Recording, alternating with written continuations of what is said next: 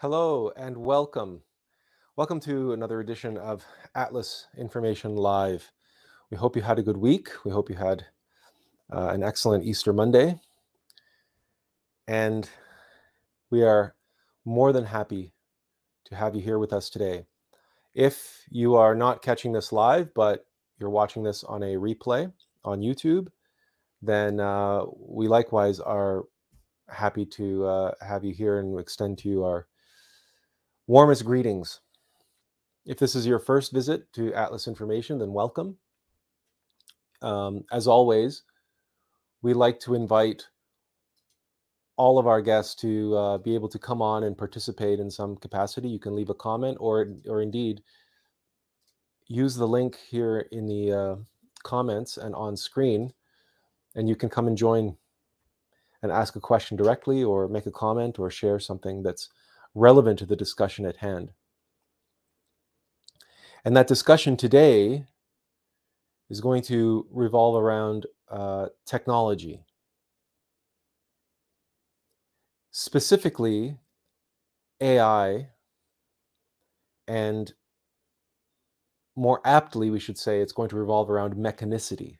That's the more correct term for the subject that we're going to exploring today, because artificial intelligence while in one sense it is a technology that is being developed at breakneck speeds, in reality, that technology is simply an expression of an underlying mechanicity.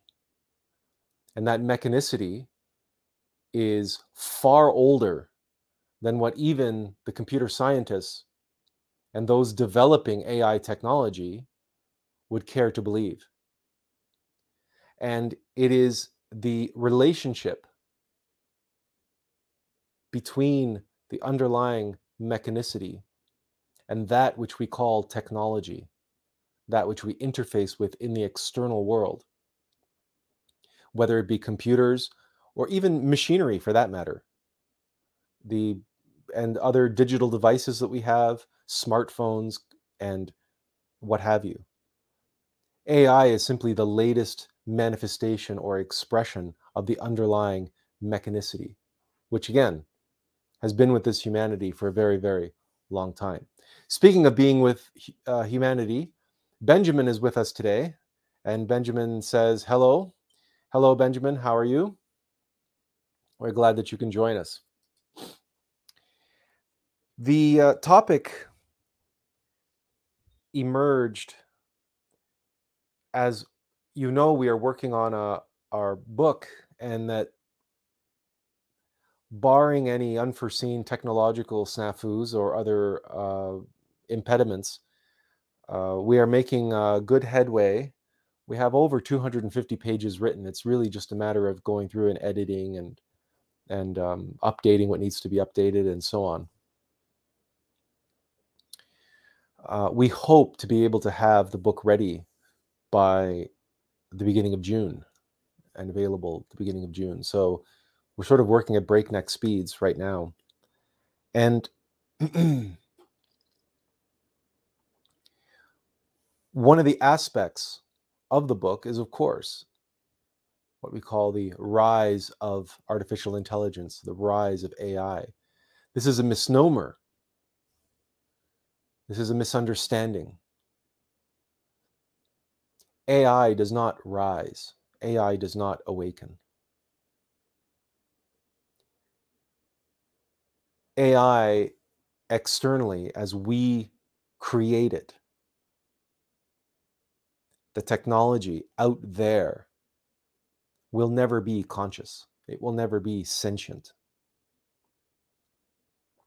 The question is from a contemporary philosophical standpoint and from a practical standpoint, what people are wondering is will it will it develop a a kind of sentience what they call artificial general intelligence? Will it become self-aware in other words? That is one definition of consciousness of being conscious conscious or being sentient that which becomes self-aware and a lot of people are worried about the consequences, what might happen should some AI entity achieve that state of being. But an AI will never be truly conscious. Because for that, it must have access to consciousness. The people who are worried about AI the rise of AI and the, the emergence of con- a conscious AI out of a programming that evolves and develops itself and suddenly becomes sentient in the same sense that we in the same sense that we are. Those people subscribe to the erroneous belief that consciousness originates in the brain that consciousness is a product of the brain.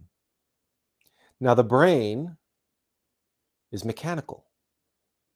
The brain is an electrochemical computer. How do we know this? Well, AI is based on the synapses in the brain. In the Bible, it says God created man in his own image. It follows that man created computers in our own image. The first generation of the, those computers, those computational devices, were completely binary, that is, based on ones and zeros. And the one and zero on or off state, which defines the binary language, is the most mechanical, technological expression of the dialectic, of duality. This or that, you or me, us or them black or white, up or down, yes or no. We don't have to list them all. You know what we're talking about here duality. The binary language of computers is simply a expression of that in ones and zeros. And on that basis, the computers that we have created to date, that is how they think, that is how they process information. Reduced to ones and zeros and collections of ones and zeros that based on a fundamental duality of whether a switch is in the on position or the off position. And what in, in computer terminology, these are referred to as bits right? You may have heard the terms bits and bytes, and there's eight bits in a byte, and so on and so forth. But then there's also 16 bit and 32 bit and 64 bit. So different levels of computing, the number of bits that constitute a byte, and so on and so forth. We don't want to get into mired into some sort of technical conversation today. Our purpose is to simply reveal the origins of this so called technology, this high technology. Well, again, that high technology of computers was ones and zeros. And the evolution of the computer into so called artificial intelligence is likewise an expression, a completely digital expression of a mechanical entity, which is likewise based on duality. And that is the uh, neural network of synapses of the brain, which likewise are based upon a foundation of duality. The same duality that gave birth to the binary language of ones and zeros.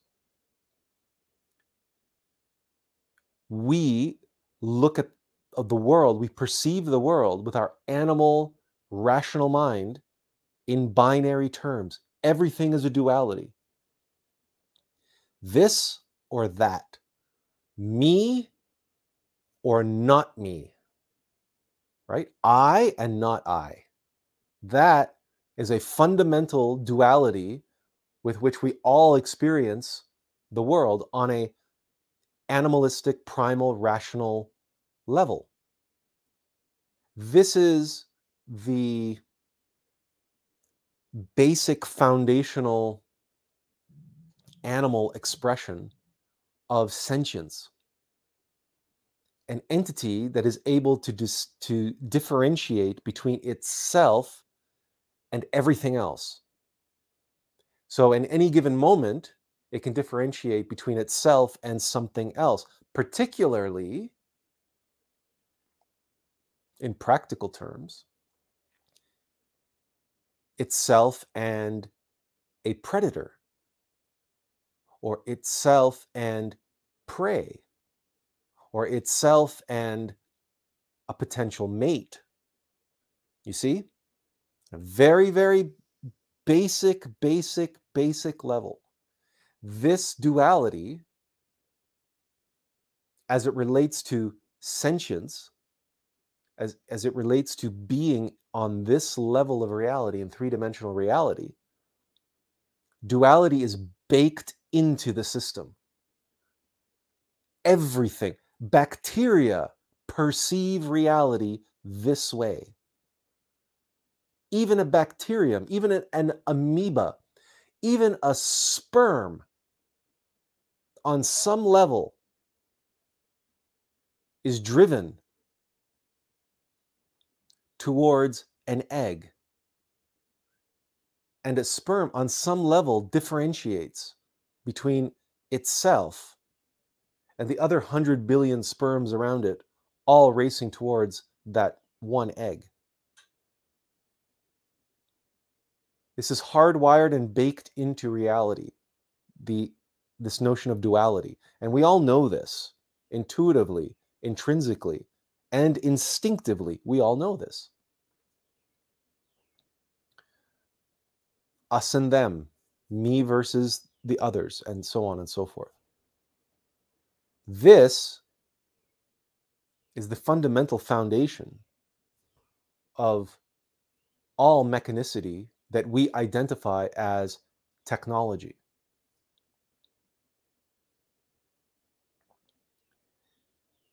But it is not enough to stop there in our analysis because that alone doesn't say much. It is an observation, it is a correspondence, a correlation, but there's no causation yet. But we know that in nature, there's a great there's a great deal of cause and effect taking place. It is the great law being expressed on the level of mechanical nature. Things happen. Creatures are motivated. Animals, plants, fungi, and so on. They are motivated to, to act. Predators are motivated to hunt prey. to wherein lies the motivation. Then we get to the metaphysical level of mechanicity. And we arrive at what we generally refer to as egos. These are the primal underlying mechanical programs. If the operating system is duality, then the programs running on that operating system function within the framework of that duality, of that mechanicity. In the same way that an operating system, by operating system, we mean the very hardware and the way the hardware is encoded to work with ones and zeros, software is layered on top of that. So the fundamental operating system of computer chips is ones and zeros. And then onto those chips, software can be written. And of course, in tip in modern parlance, we think of operating systems as also a kind of software. That's another layer of software between the hardware and ourselves. And then the programs run on that.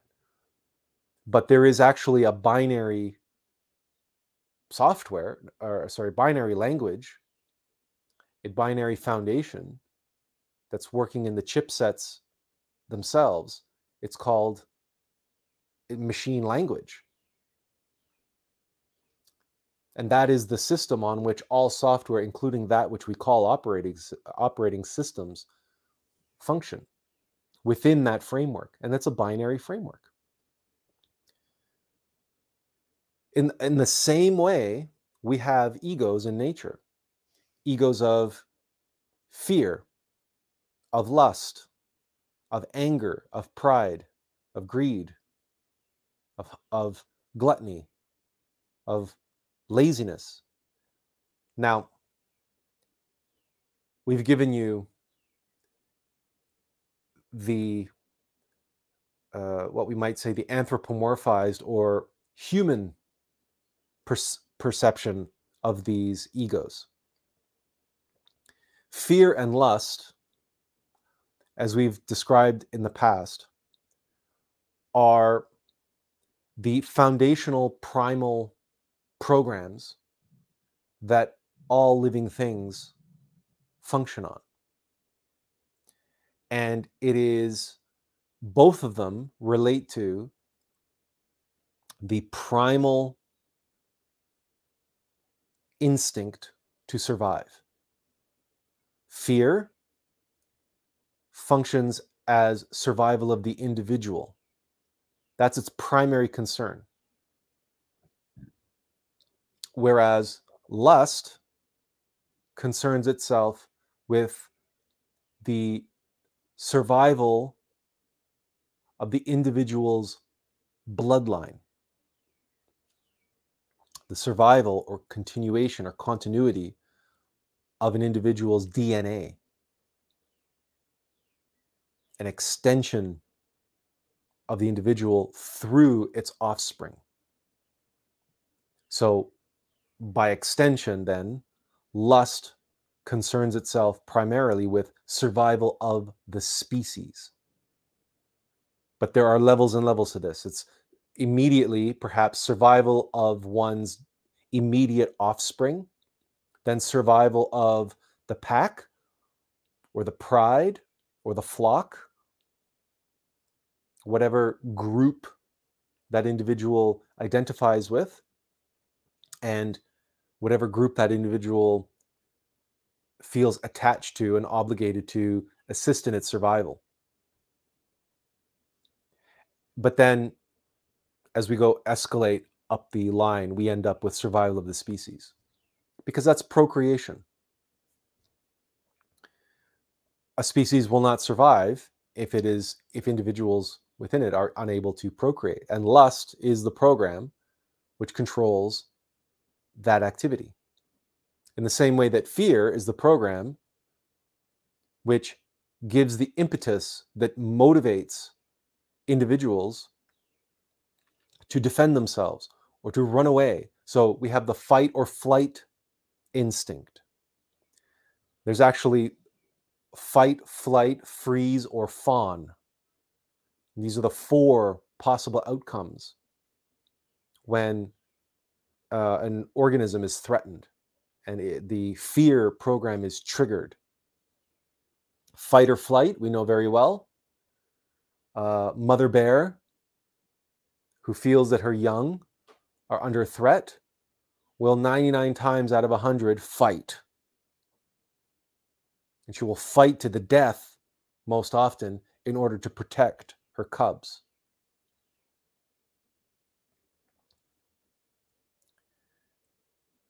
The cubs themselves, when threatened, they have a 99% chance of flight, of running away from whatever the threat is. Other animals, so for example, well, many animals, small rodents or or deer, for example, very often when they are startled, caught off guard, suddenly discover that they're being watched or that there's a potential threat, many of them, their first immediate instinct is to freeze. And we all know that expression, a deer in headlights.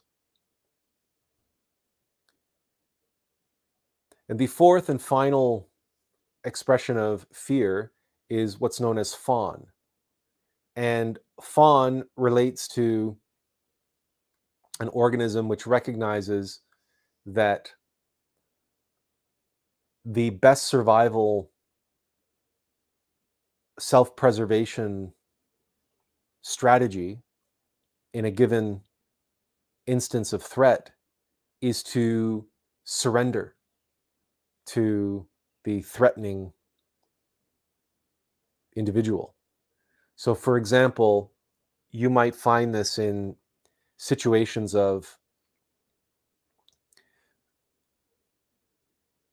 social order among various animals. So, for example, chimpanzee troops or wolf packs or prides of lions, where a dominant member of the troop explicitly threatens another member of that troop. And they might even they might even fight at first.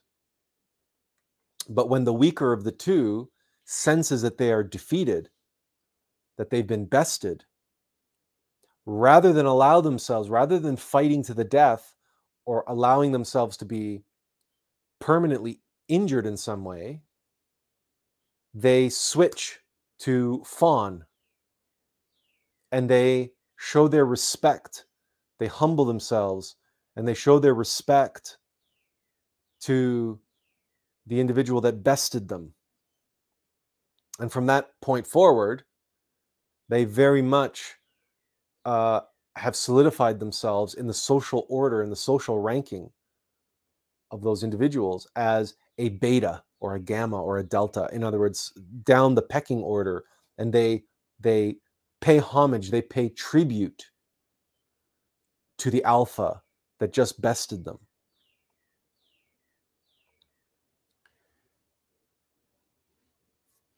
These are all programs in nature and they are all designed each one of those potential outcomes coming out of that program of fear in that are based around preservation of the individual the the primal survival instinct.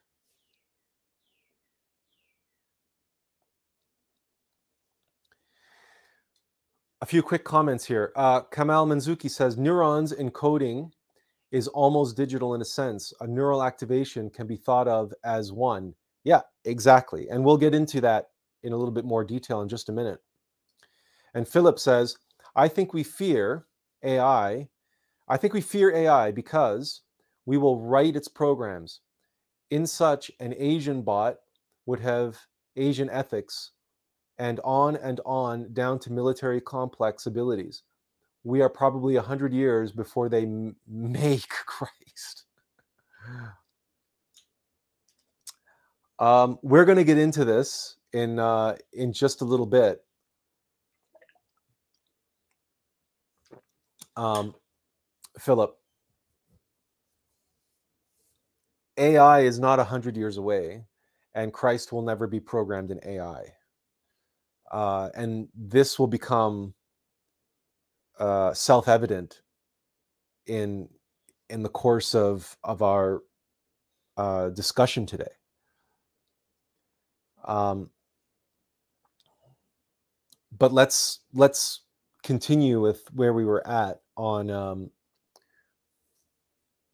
on fear. Kamal Kamal Manzuki laughs out loud to that. Um,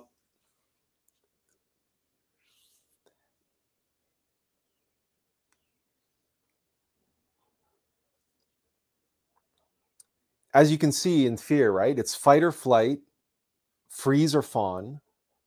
These are options, choices, but they're very binary in nature.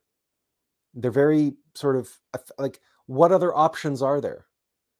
Well, you could you could argue hide is one, but I would put that under the uh, under the umbrella of freeze, because the whole notion of freezing is that you hope not to be seen, like being still. Many predators, they they operate on uh, movement, on motion. So if you can freeze, you can remain frozen, you can remain still, silent, and undetected. So, but in general,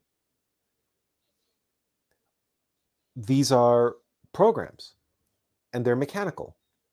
And so egos are like the software running on the binary hardware of nature, which is duality. And the egos function within that. And within that functioning, and within that duality, emerges the most complex structure in nature, and that's the brain. And the brain, now there are other networks in nature which in many ways mimic they they mimic the structure and even the function of the brain in many ways. So for example, the mycelial networks of fungi in a forest or indeed the root system or the capillary uh, networks of the root system and there are many, many other examples. But the brain and its actual function and its the realization of these structures and how they coalesce and converge to create and and operate in the function of the brain. That is the most advanced structure in all of nature and all of biology. So it's it's and it's completely not completely, but it's it's very misunderstood by materialist science, by biologists and psychologists and neuro- neurologists. But they know enough to understand the nature of synapses and that turning synapses on and off and the network nature of those synapses and the choices that can be made by turning synapses on and off. These are these create like net like pathways through a network through a web. Whereas in computers everything is linear. And switches are you know either on or off on or off and then they that deter it's a, it creates a very linear type of of progression through a decision making tree. If this then that. And every time you you come to a decision it's if this then that. And you go on and on and it's like branching branching trees like a hierarchy but they put the hierarchy on its side. So you end up in some with some result that is based on always this this binary dual uh, choice which ultimately comes down to yes or no. You ask the, the computer asks a question or asks itself a question. And if the answer is one thing it goes this way and if the answer is another thing it goes the other way. And that's how computers think. But the brain, while based on that, on a foundational, fundamental level of duality, it's structured with synapses. And with synapses, because it's a networked, non-linear, it's a like a distributed system while generally we think in terms of yes or no, right or wrong, there are many gray areas. There are many areas where it's not entirely clear and it's certainly not objectively true or false what we might believe which means that the rational mind the brain has the capacity to move beyond that pure binary duality thinking like a regular computer. And it's in studying AI and understanding how AI works, how they create software, a, a matrix, which, while fundamentally functions on the binary platform, on the binary system, the software is complicated enough and convoluted enough to mimic the synapses of the brain. And so, atop of that binary system, the binary, the basic binary duality language is given another layer of complexity. And that other layer of complexity happens to give it a layer of nuance. And what is that nuance? It is the best way to describe it is statistical significance. Or another way, the official way that they refer to this as weight. For example, in a calculator or a regular computer, a number or something, it's assigned a number, it's given a value. That numerical value is absolute. The number 10 is the number 10. The number 10, is it bigger, is it greater, or less than the variable x? Or the, well, better for us to explain that than the reverse. Is a integer, the value x, greater or less than 10? If the input value x is greater than 10, then the computer does one thing. If the input value x is less than 10, then the computer will do another thing, right? It's simple binary choice, but it's based on absolute values. 10 is an absolute value. There's no guesswork. There's no nuance if you as a user input a number, the computer is going to determine is it greater than or, or greater than or, and equal to 10 or less than 10 and it will it will base a decision. Or it could go three ways actually. You could say greater than 10 do this thing. Less than 10 do the other thing. Equal to 10 do nothing. Or equal to 10 do a third thing. It doesn't matter. The decision that the computer is making is at the exclusion of all other decisions, but it's making that decision based on an absolute computation. It's a mathematical truth. And it can be said that all computer programs function in this way. There's no guesswork, there's no nuance. But that's not how AI thinks. And that's not how the brain works.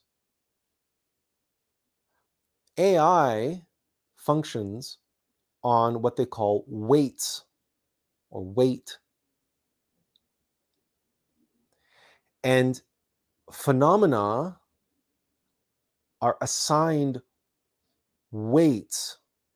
We can understand weights as importance. And it can be a numerical value, but that numerical value is based on a statistical analysis. It's a percentile, it's a percentage. In, of course, comparison to something else. So instead of saying uh, the integer x is absolutely and for certain greater than 10 or less than 10,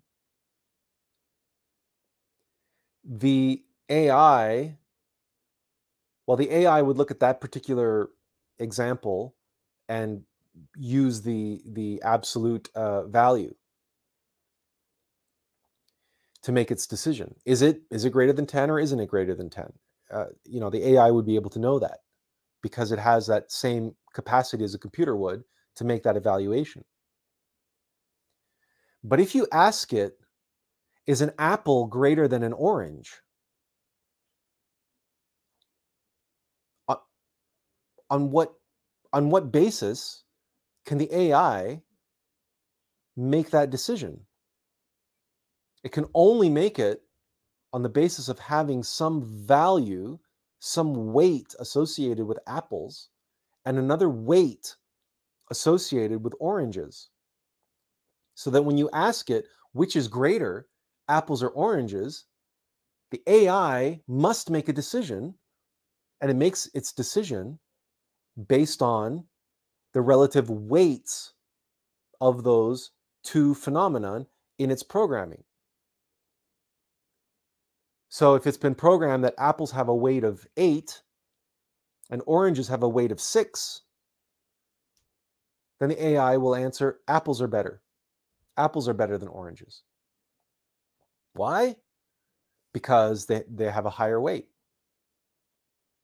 So you see, in the background, it's doing the same mathematical numerical thing as the computer did, but now it's able to create the illusion that it's making a qualitative decision. That qualitative decision, we know by virtue of AI, the qualitative decision or the apparent qualitative decision that it's making, the choices that it's making, the subjective choices it's making depend upon the weights that have been attributed to the options. And how does it get those weights? Well, it learns. It learns. And so the weights are entirely dependent upon what you on what the AI learns on.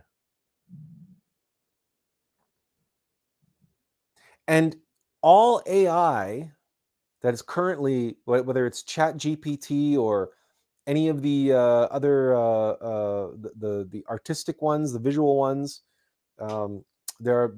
I can't keep all the names of all the AIs that are currently floating around the internet in my head. So they've all been trained. You create a neural network, you create this artificial neural network, which basically is taking the duality, the binary way that in which computers think, and adding a layer of complexity called weights, statistical analysis, statistical comparisons between different options. And then you give it a library of cases of conditions to study, to essentially practice on, to quote, experience. The only way that an AI can experience. And that is you run the case studies through the matrix. And as the AI experiences each one of those cases, its synapses will uh, it will draw conclusions from the cases. So, how so in the case of ChatGPT, ChatGPT is basically a language learning model. It's a language model AI. All it's doing, ChatGPT doesn't understand what it's saying. It's an illusion. It doesn't know what it's saying. Its language model is entirely based on the ability to predict how words are going to appear in a in a sequence that makes comprehensive sense. But ChatGPT cannot actually comprehend. Think about that for a second. What ChatGPT did was learn on I don't know how many millions and millions and millions of documents how words fit together and the order in which words fit together and how certain orders of words relate to other individual words called definitions. And the words that are associated with words called topics. So, in other words, keywords. and using the equivalent of hashtags or key keywords and the order of words associated with those keywords and assigning weights to various different uh, orders of words and keywords, ChatGPT is able to produce output which, quote, makes sense, which is comprehensible to us. It's grammatically correct. Of course, the spelling is correct. And the sentence structure and everything is correct. And even from a topical standpoint, the the way in which the ideas are ordered and structured are in alignment with generally accepted best practices of communication. So, essay writing, for example, or writing legal documents as another example, or scientific papers as another example. Again, it all depends on what ChatGPT is uh, programmed with, what it learned on. If ChatGPT were to have learned only uh, uh documents written by uh, first graders, then ChatGPT's concept of language and grammar and spelling would be that of the level of a first grader. But of course, they did not do that. They didn't do that. They they used an entire library of written content that spanned untold numbers of topics and included novels and nonfiction books and essays and so on and so forth. So the end result is ChatGPT has a tremendous amount of precedent to call upon.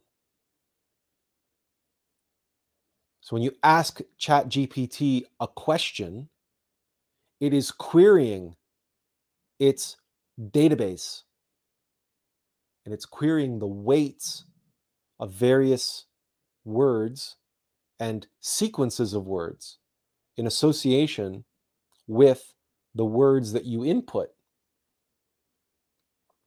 It's trying to come up with a match and it's drawing it, in other words, it's a derivative process. with enough content in its database, organized with weights attached to everything, it can produce uh, intelligible results. The same thing can be said for um, the uh, uh, oh, what's the name of it? It's not coming to mind.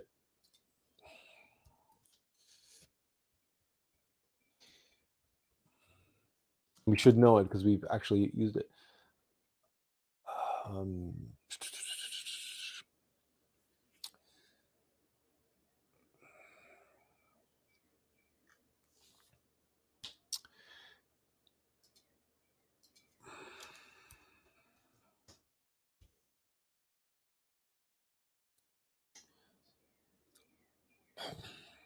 even Google can't seem to produce it right now when we need it to. Okay, never mind. So the the AI uh, art, AI art, uh,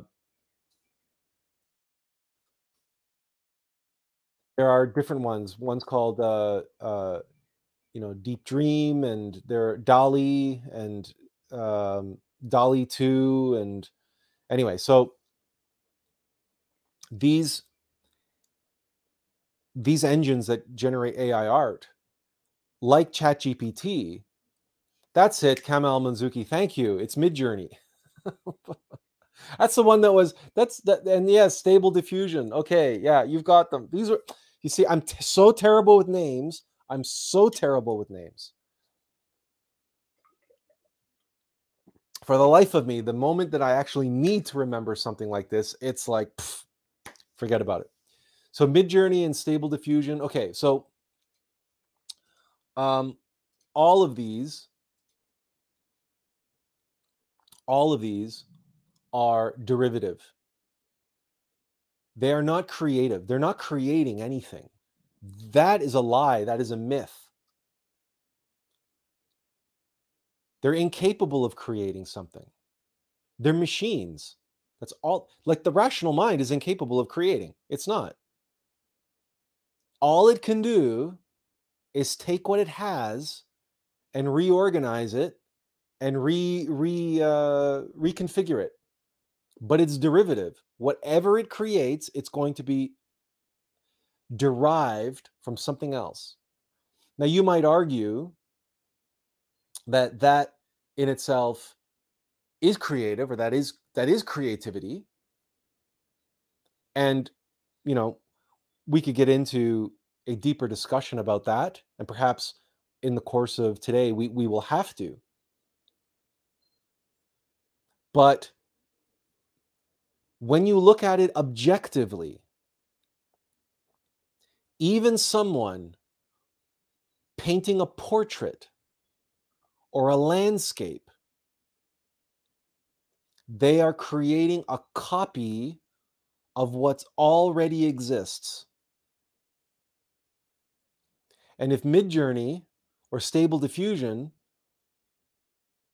learn, that is, study our input on hundreds and hundreds of thousands of works of art, hundreds of thousands of landscapes, let's say, or hundreds of thousands of portraits. You can go to Midjourney and say, "I want, I want a portrait. Uh, uh, sorry, I want a landscape um, of the coast of Scotland at sunrise facing east. And Midjourney can produce that for you. But it's not creating that. What it's doing is drawing on coastlines of images of coastlines, paintings of coastlines, of landscapes. And it is taking the keywords that you're inputting there and it, it is applying weights to those keywords based on its database of coastlines.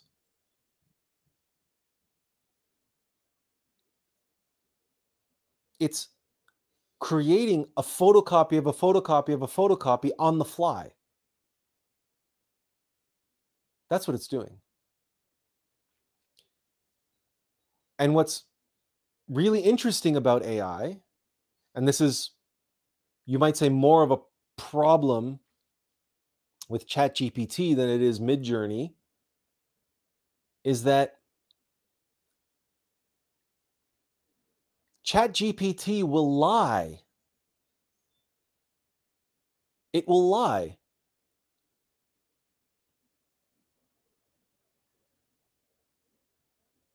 And Midjourney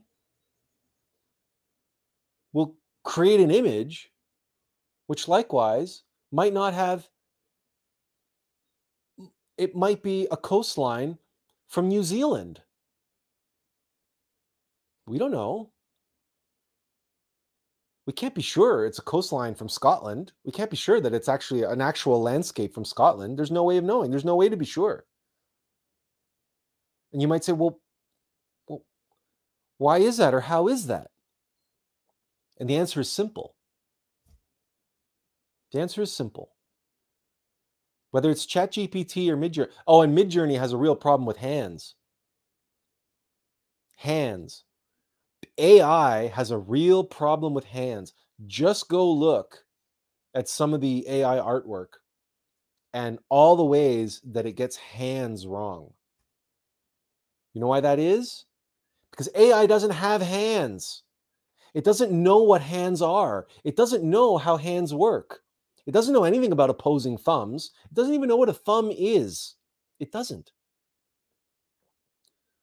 All it knows is that it has a database of hundreds of thousands or, in, or millions of images.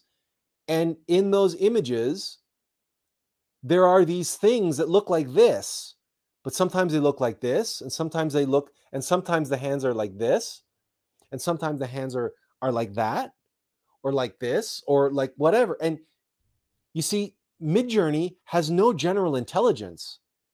It can't compute, oh, two hands are together or two hands are like this, right? All it knows is that there's an image of these things that are like this. So, so oh, okay, sometimes they have eight fingers.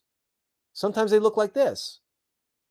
So it'll reproduce something with eight fingers or six fingers or, or whatever, or or no thumbs, or really long like sausage fingers, you know, like like hot dog fingers, like in the movie Everywhere All at Once, Everything Everywhere All at Once. There's this they have this neat uh, multiverse thing going on in that movie, and one of the multiverses, everybody has hot dogs for fingers. It's a, it's a, it's it's silly, but uh, it's interesting and it's clever in in uh, relationship to uh, AI and its complete inability to understand what a hand is and that a hand has to have four fingers and a thumb. And ChatGPT doesn't really understand what it's saying. Or rather, it it has a it has a grammatical and sense comprehension in terms of the weights of how grammar and spelling and words come together and how certain words and combinations of words uh, relate to various topics and how various keywords and topic keywords relate to other topic keywords. So it can, using its statistical analysis and its weights, construct an answer which is comprehensible But often, ChatGPT produces output which is incorrect. It's a lie. It's completely made up. And not only are we talking about answers to questions, uh, students who have tried to use ChatGPT to write essays for them have discovered that in in, in writing those essays, ChatGPT even invented quotations and invented citations to go along with those quotations. Why? Because when you when it studied essays, sometimes there are quotations in essays and every quotation in every academic paper must have a citation. Where did the quotation come from? But ChatGPT knows nothing about quotations and citations. All it knows is about language and formatting. And if you have a quote, if you have this thing called a quotation here, it has to have this thing called a citation there. And a citation has to have have a, a, a, proper name associated with it and a publication name and a page number and a date of copyright and right so what does it do it will invent it will create but it's not it's not creating it's not creating it's just drawing on other citations from its database as an example, as a case study, as a precedent, and then picking names and words and publications and dates according to weights associated with the words in the in the quote related to the topic at hand. And the quotation can be com- a complete fabrication. Again, just a compilation, a, a amalgamation of words and concepts idea that it's pulled from who knows, maybe a dozen, maybe a hundred, maybe a thousand different quotations in its database. Just like the citation, it's like this amalgamation of citations but it doesn't refer to an actual book or an actual author. And the quotation doesn't exist. It's, it, it's not in the lexicon. And why would it do this? Why would ChatGPT, why would an AI lie? Why would an AI make shit up? The answer is simple. Because it's fulfilling its program. these language models and Midjourney and uh, uh, Stable Diffusion, they're programmed to produce output in response to a query. That's it. That's its only mandate.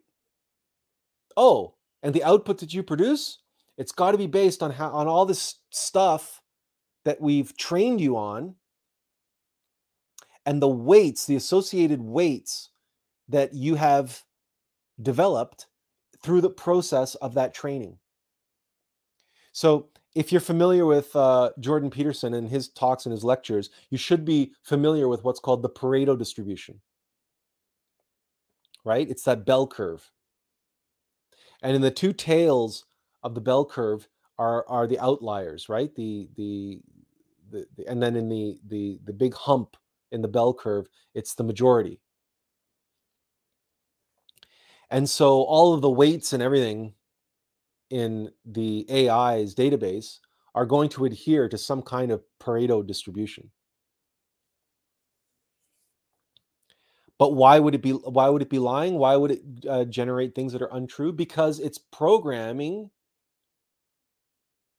and its structure its matrix has no way to determine absolute truth.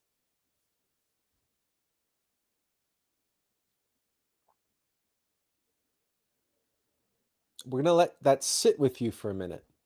AI, which is modeled after the rational mind, it's modeled after the synapses in the brain. It thinks in terms of weights. It thinks of terms of comparison. This compared to that, compared to the other thing. What is the likelihood? What is the statistical probability that this belongs with this and that this and this belonging together makes sense? What is the statistical analysis? What is the, the weight associated with that? And the weight is greater than all other weights, and that's the one we go with. And why do we do that? Because we have been queried And we must produce an answer. We must produce an output. And all we have are the weights. All we have are, are, are is this more or less than the other thing? And that's why, why when it comes to us and our thinking, it's like, do you really believe this? Do you really believe that? Is this really true? Is it really not true? Uh, you know, more or less. Ah, more or less. It's different when we get to things like mathematical whatnot because we're dealing with numbers and integers and mathematical formulas and right? And that we we revert back to that computational level of of our software of our brain. And we work on that we can work on that computational level. And is it or isn't it right? Is it right or is it not right and if we're dealing with mathematics and other uh, uh, concepts and abstractions of this nature, even the mind can can come to that realization. But when it comes to other things that are so-called true or untrue, the mind doesn't know. The mind cannot know, and neither can an AI.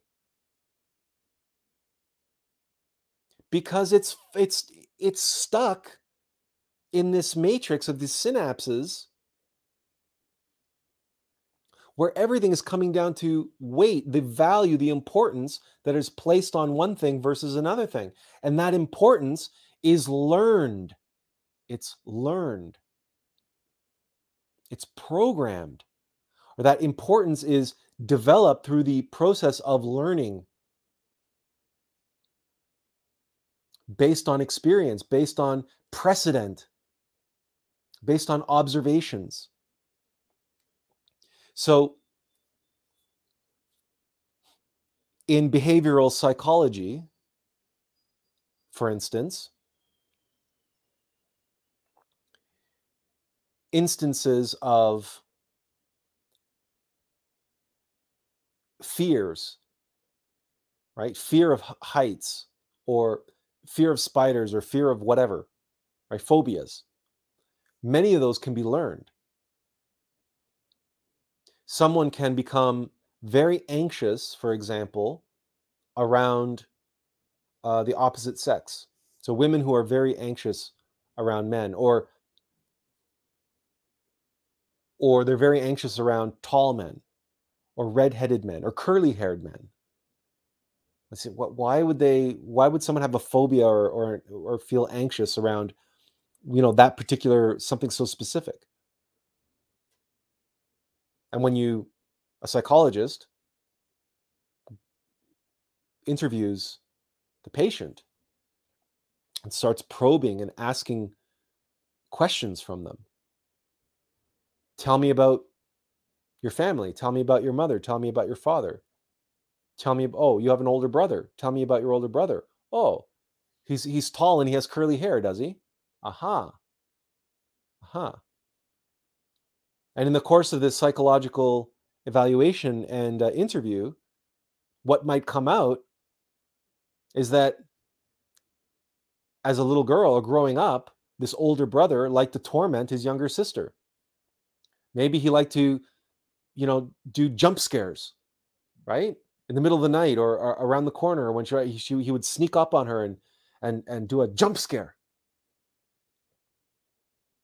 or maybe he tormented her in some other way, or maybe, God forbid, he even abused her or sexually abused her as a young girl. And perhaps she has no conscious memory of that. She was traumatized by that. But now she fears tall, curly haired men. She, her brain was trained to fear curly haired men. We see this with this is very very common in uh, dogs and animals. When you go and you rescue uh, an animal from the shelter and they will tell you okay you know if they know something about it they'll tell you whatever they can. But then you, you know you, you discover that the that the dog hates men or hates redheads or or or or, or is just terrified of uh, of shoes or umbrellas or you know and it's like and and very quickly you realize that someone abused this dog by hitting them with with an umbrella or someone kick used to kick this this uh this dog and this dog has developed this this this uh this terrible fear of shoes why because it was trained that way its experience of shoes is one of pain is one of suffering so it associates shoes with suffering and that association has a tremendous weight applied to it in the rational mind. This is what's happening with AIs.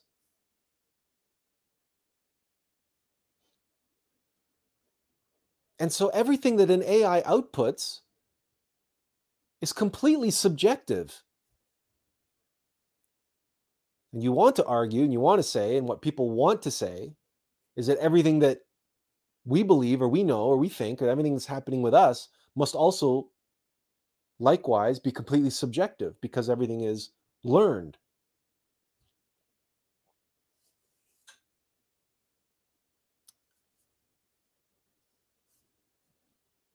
But that's only, only if your concept of a human being is one of a human like machine. If you see human beings, if, if what you interpret as human beings as intellectual hominids, intellectual animals, as brains and bodies, then you're right. The intellectual animal is capable only of subjective thought, of subjective belief, of derivative creativity.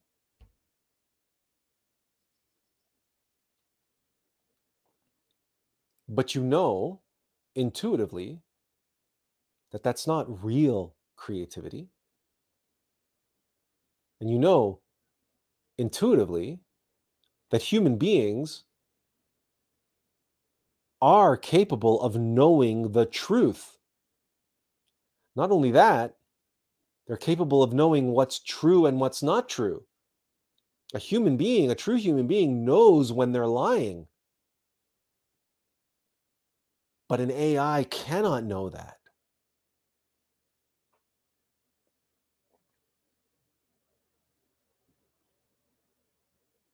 And an intellectual hominid, a human like machine, cannot know that. And even if they do know that, they don't care.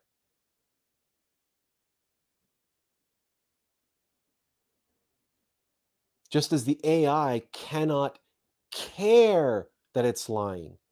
Even if you tell it it's lying, it cannot care because it has no it has no basis for knowing the truth. So how can it care that it's lying? Number one, how can it now know that it's lying? It can only know if you tell it.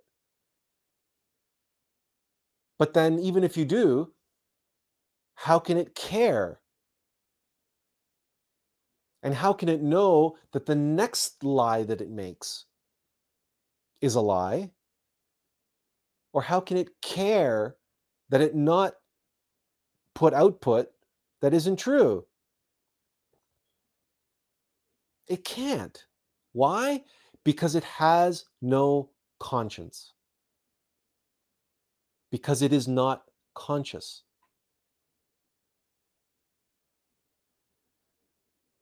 These are, this is what separates a true human being from a human like machine, from an intellectual animal.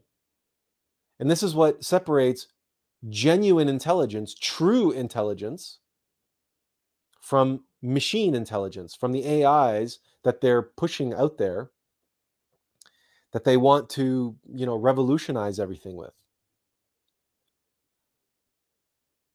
Let's um, back up. We're gonna we've there's a number of um, uh, different comments that we should get to, and then we'll we can continue on because maybe uh, in the questions or comments we're going to get find a segue to to continue.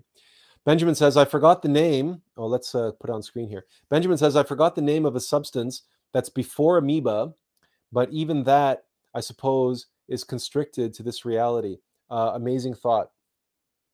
Uh, you're thinking of protoplasm, a protoplasmic substance, probably, and and plasma.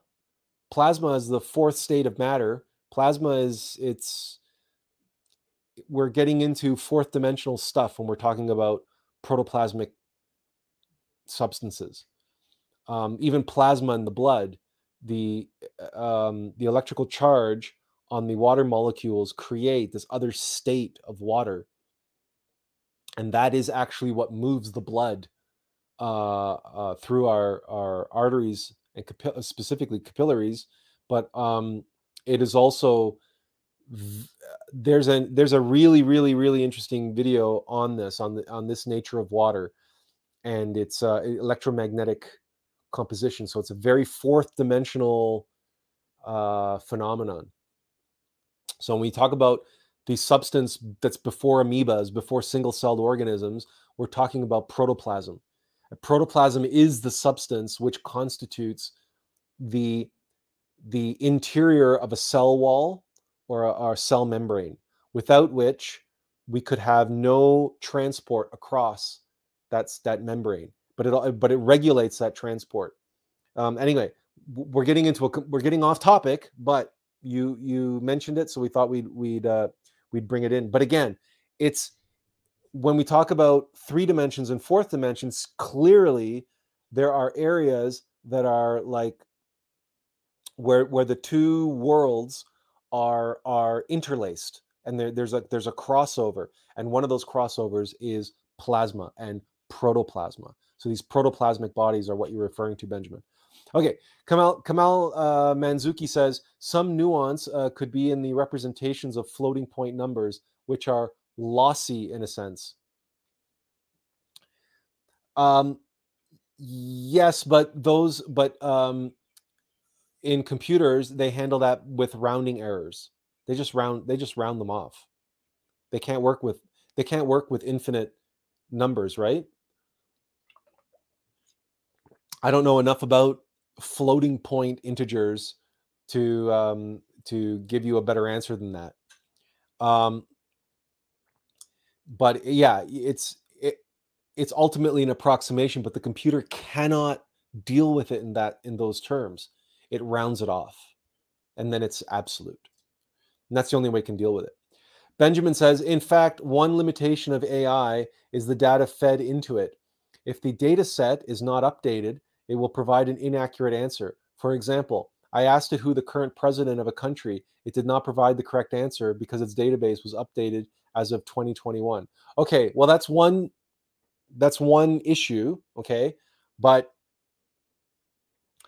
I'm not that is an issue, but the example that that we were giving was not related to the fact that it was trained on factually incorrect or factually uh, not up to date information. No, it was trained on factually, well, as well, we would assume as widely believed as factually correct information but it still completely made stuff up.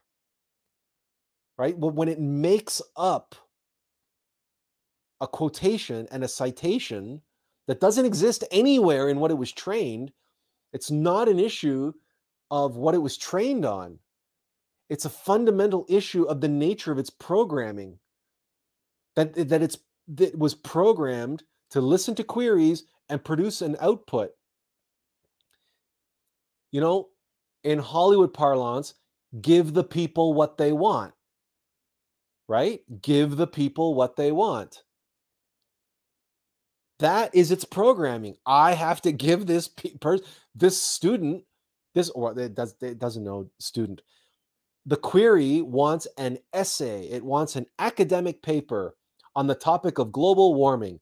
Okay, I spit out an academic what what to me uh, satisfies my internal weights on producing an academic paper related to this topic and everything in there fits according to my understanding my understanding my experience querying uh, and scanning and observing um, academic papers on the topic of global warming so I spit out an output and, and quote, original output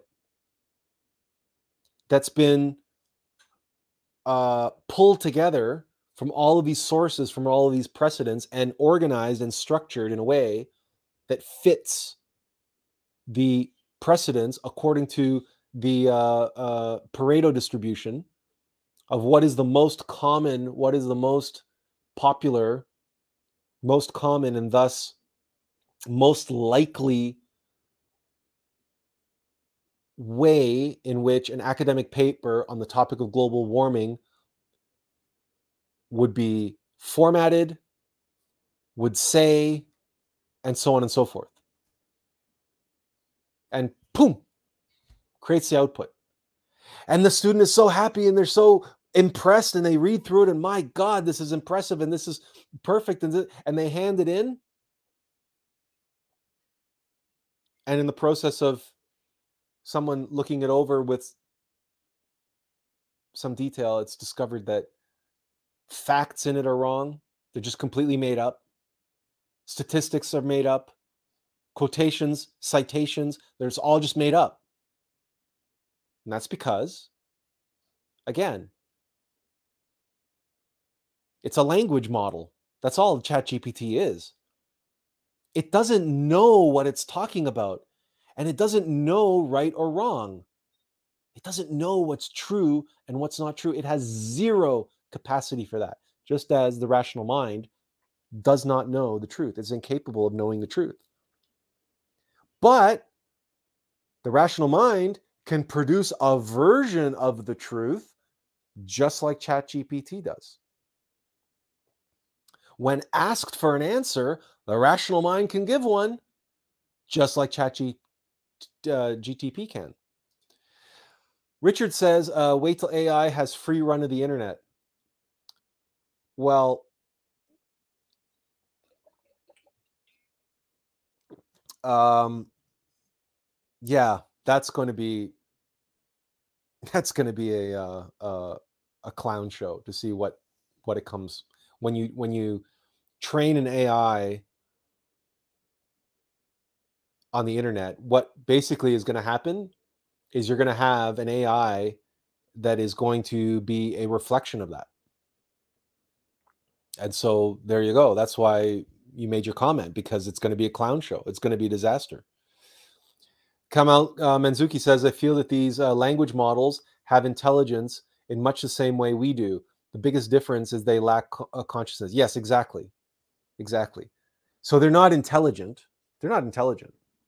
They have processing capability and a processing capability based on statistical uh, comparison and having uh, subjective weights applied to the different the things that it's comparing. That's all that the mind can do is compare A to B. That's all we can do. And then, again, that's another dialectic.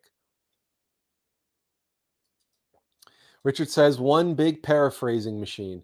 Uh, yeah, yeah, but but you know it's even it's even worse than that. It's even worse than that because it'd be one thing if you would just be reading papers over here and paraphrasing them. It's like when you paraphrase, a, you can't paraphrase a citation. So what do you do? You take a thousand citations, you figure out the structure and the format of citations, and then you you I guess you cherry pick this and this and this and, that, and you construct a quote new citation that doesn't exist.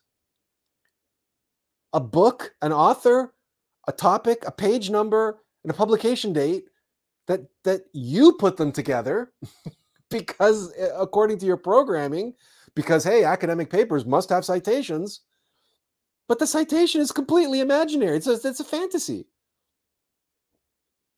so it's it's i don't even know i don't even know you know you know people who cheat in college or whatever who are that bold and that stupid and that naive to think they can get away with making up citations, making up quotations, maybe.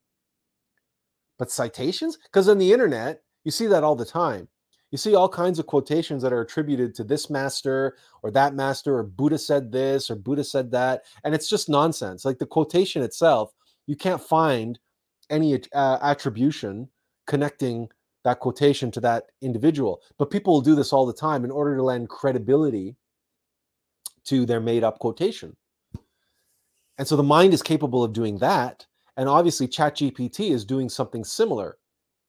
Only has ChatGPT made up quotations and attributed them to the wrong people? Perhaps. Perhaps there's a lot of things that ChatGPT does that they don't talk about, that they don't publicize, because why would you? Right? If you are behind this AI, if you're the company OpenAI, and you're the one that's trying to sell this and develop it and sell it, The last thing you want to do is publicize that it that it makes shit up. You don't want to do that.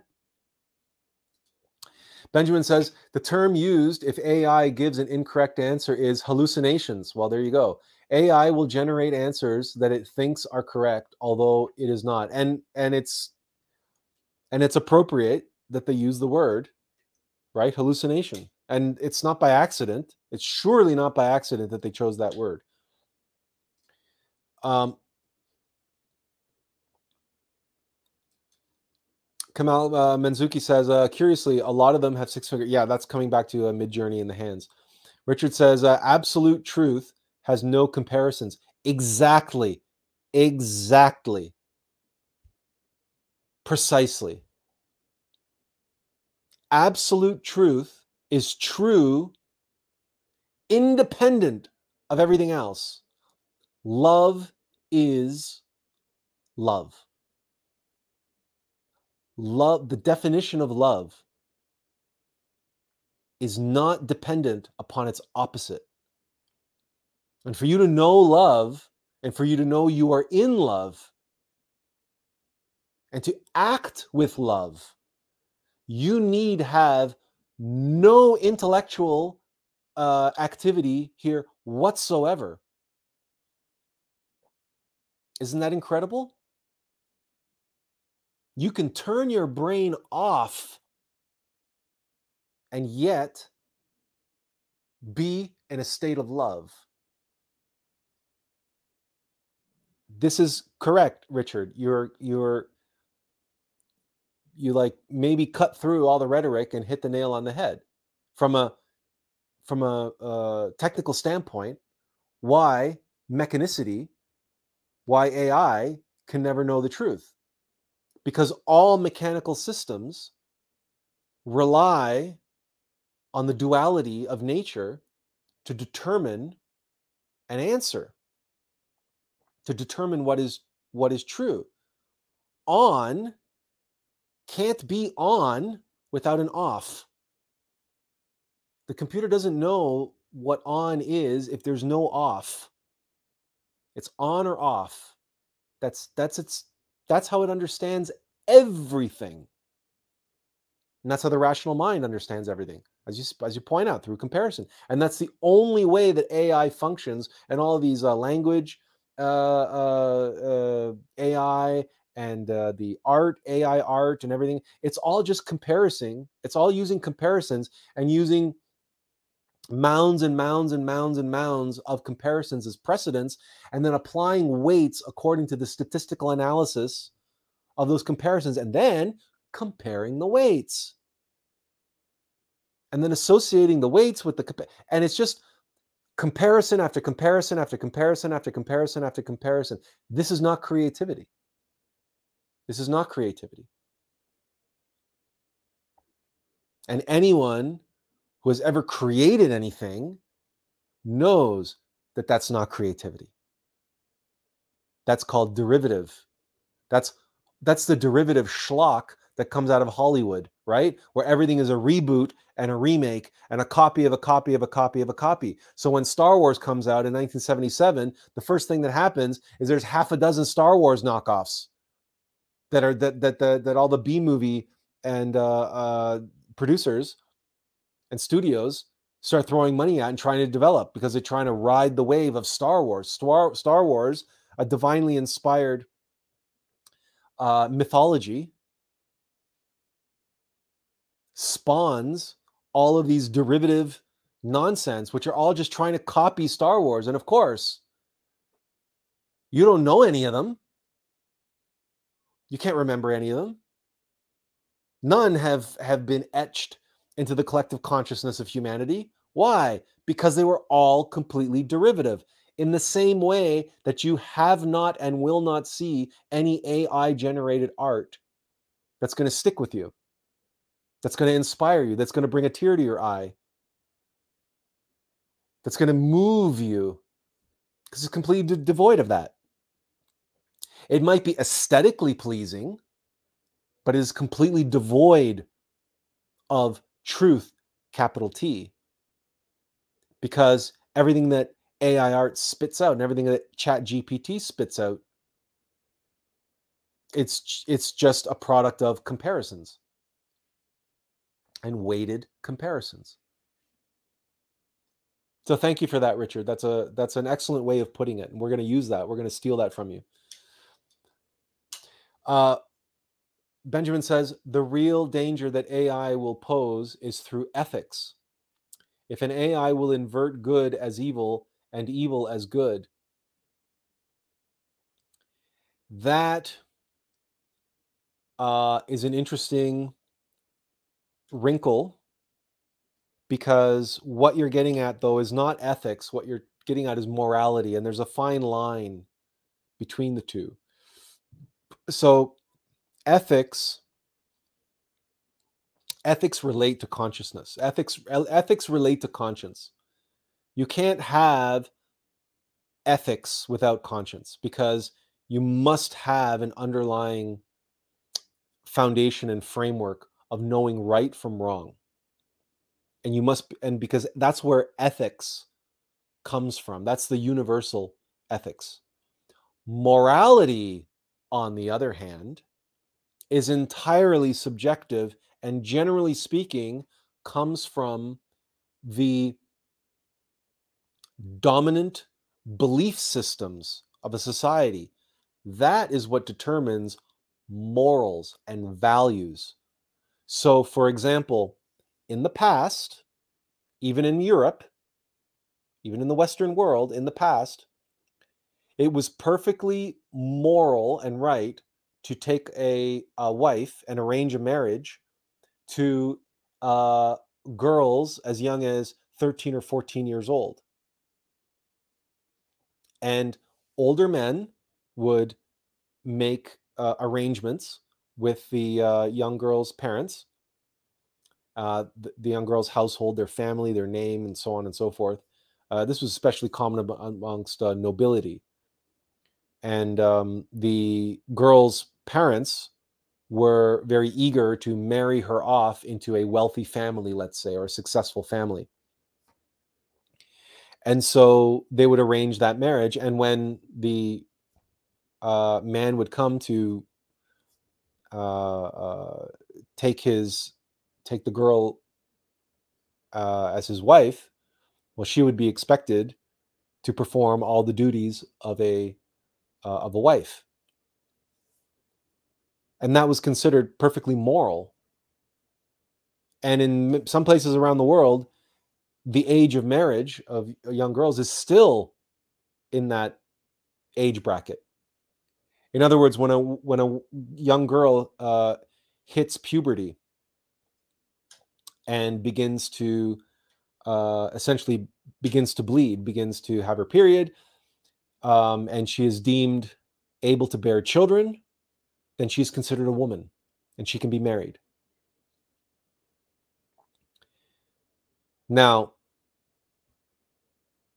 here in the West, that is no longer considered moral. And to one degree or another, we consider that unethical as well. But that's because here in the West, we have an entirely different culture. And uh, young people are are live in a completely different world. So here we have the age of majority of 18 and so on. So that's considered moral here. So the age of majority, the age of consent is 18. Or is it depending depending on the jurisdiction it can be 16 it can be 18 it can be 19 21 is the age of majority but for drinking in the united states so anyway but it's, it's somewhere in that ballpark but it's not 14 it's not and it's not 13 for sure. It's it's it's older. So this is what these are more so these are morals these are values and morality. And ai perhaps can and perhaps will start meddling in these areas because obviously it can look at morals throughout history and it can decide that this was considered moral then and this was considered moral over here and moral over there and using those weighted averages it might determine that oh no the age of majority the age of consent is uh, if we average everything out it's it, it's got to be somewhere like 14 or 15 why? Well because in india for example for thousands of years it's been 13 years old and there's billions of there's a bill over a billion people in india. So statistically north america has only been around for a few hundred years and there's only what 400 million people in the United States and Canada. So statistically, you can see how an AI would look at this and would move the needle of the morality in the age of uh, the age of uh, consent, just based on that alone. It would because that's how weights work. And if you think about it, you say, well, let's see, a billion people, a culture of a billion people who have been around for thousands of years, they have held this as a belief, as a, as morally correct for that entire time, never questioning it and so on. Well, I mean, I'm sorry, but uh, but you know, your few hundred year old, your few hundred million people few hundred years old culture can't compete with that. If you look at it like an AI, right? If you look at it purely rationally, but you don't look at it purely rationally, human beings don't. We look at it with our heart, we look at it with our conscience, and we say, yeah, but there's just something mm, not quite right about selling a 13 year old off to marriage. That's there's something not right about that. Moral or not moral, there's something ethically questionable about that practice. But you see, that requires conscience. AI doesn't have conscience. AI will never have conscience. And so AI will never be able to determine what's ethical and unethical. Slime molds. Slime molds uh, uh, qualify as protoplasmic uh, uh creatures, yes. Keanu, uh, Richard says um, Keanu Reeves seems to have plenty of quotations attributed to him. Does he? We're not sure. That's something that uh, that we'll we'll take your word for. Kamal Manzuki says an interesting thing is we keep on getting surprised at emergent properties of these models at scale. For instance, GPT 3.5 seems to have developed rudimentary theory of mind plus object permanence.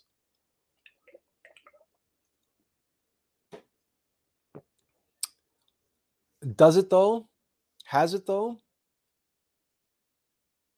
You know what? Um, oh gosh, what's the uh,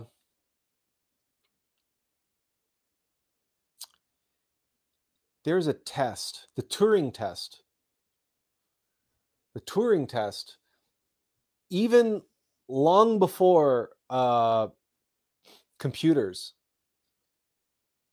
you know alan turing basically is the inventor of the of the of the computer in in modern terms and they asked him they said could a device like this ever mimic human behavior? Could it ever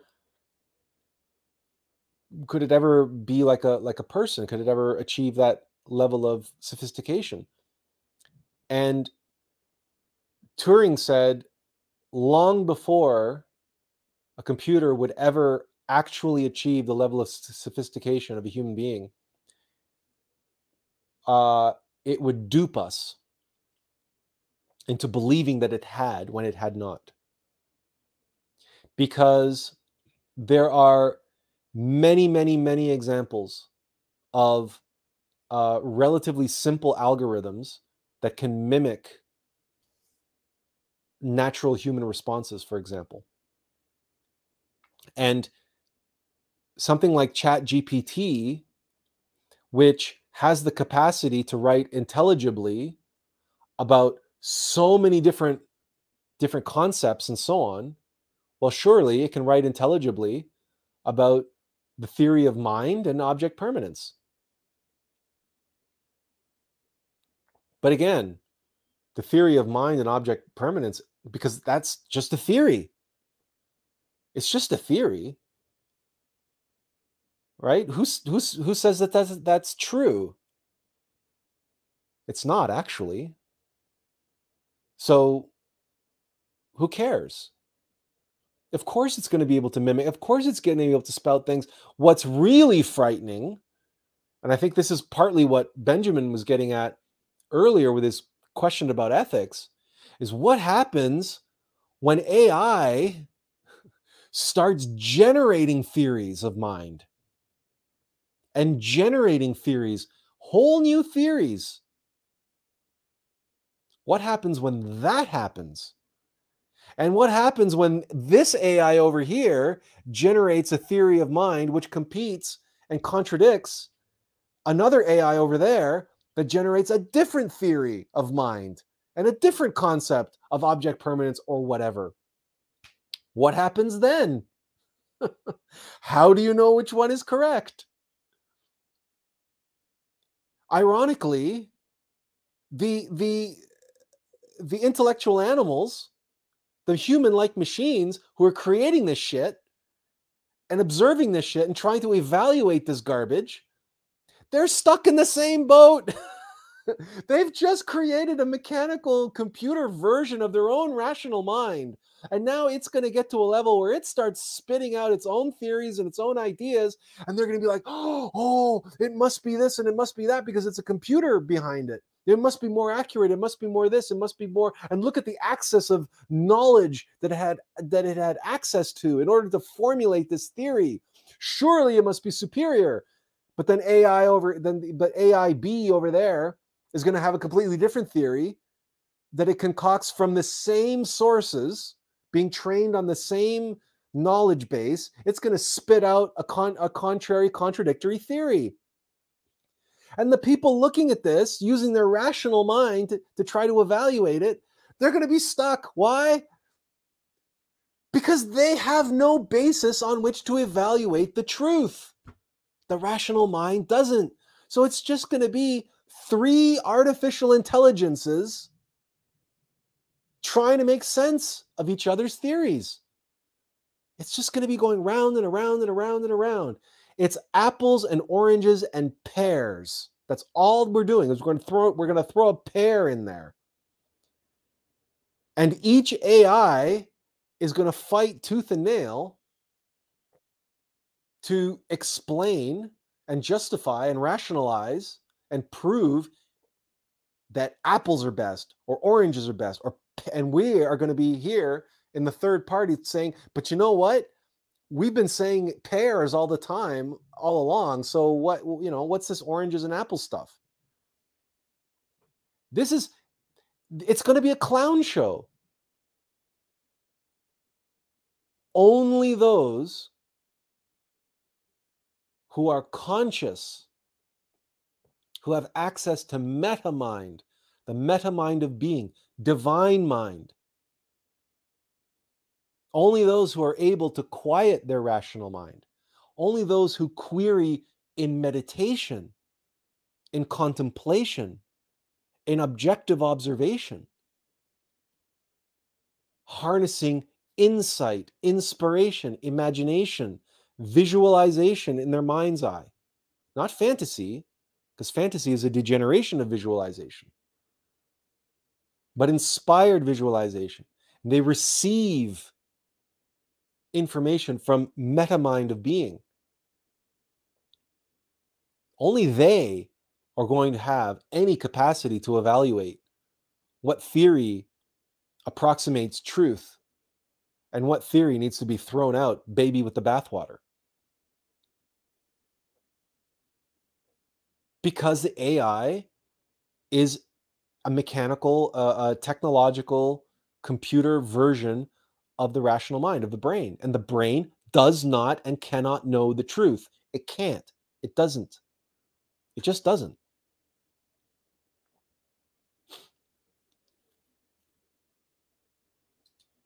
Only a photocopy of a photocopy of a photocopy of the truth.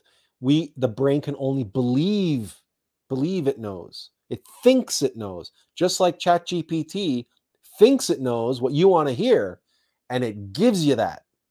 It gives you what you want to hear because that's its programming. Benjamin Ocha says, I uh, like the analogy of weights because I was skimming through basic information between the real computer and the virtual brain with apps and so forth. Uh, this adds to that. Thanks. Um, we can't take credit for that analogy of weights. That's the actual technical term used by AI scientists and AI developers. This is what this is the uh, the terminology that they use.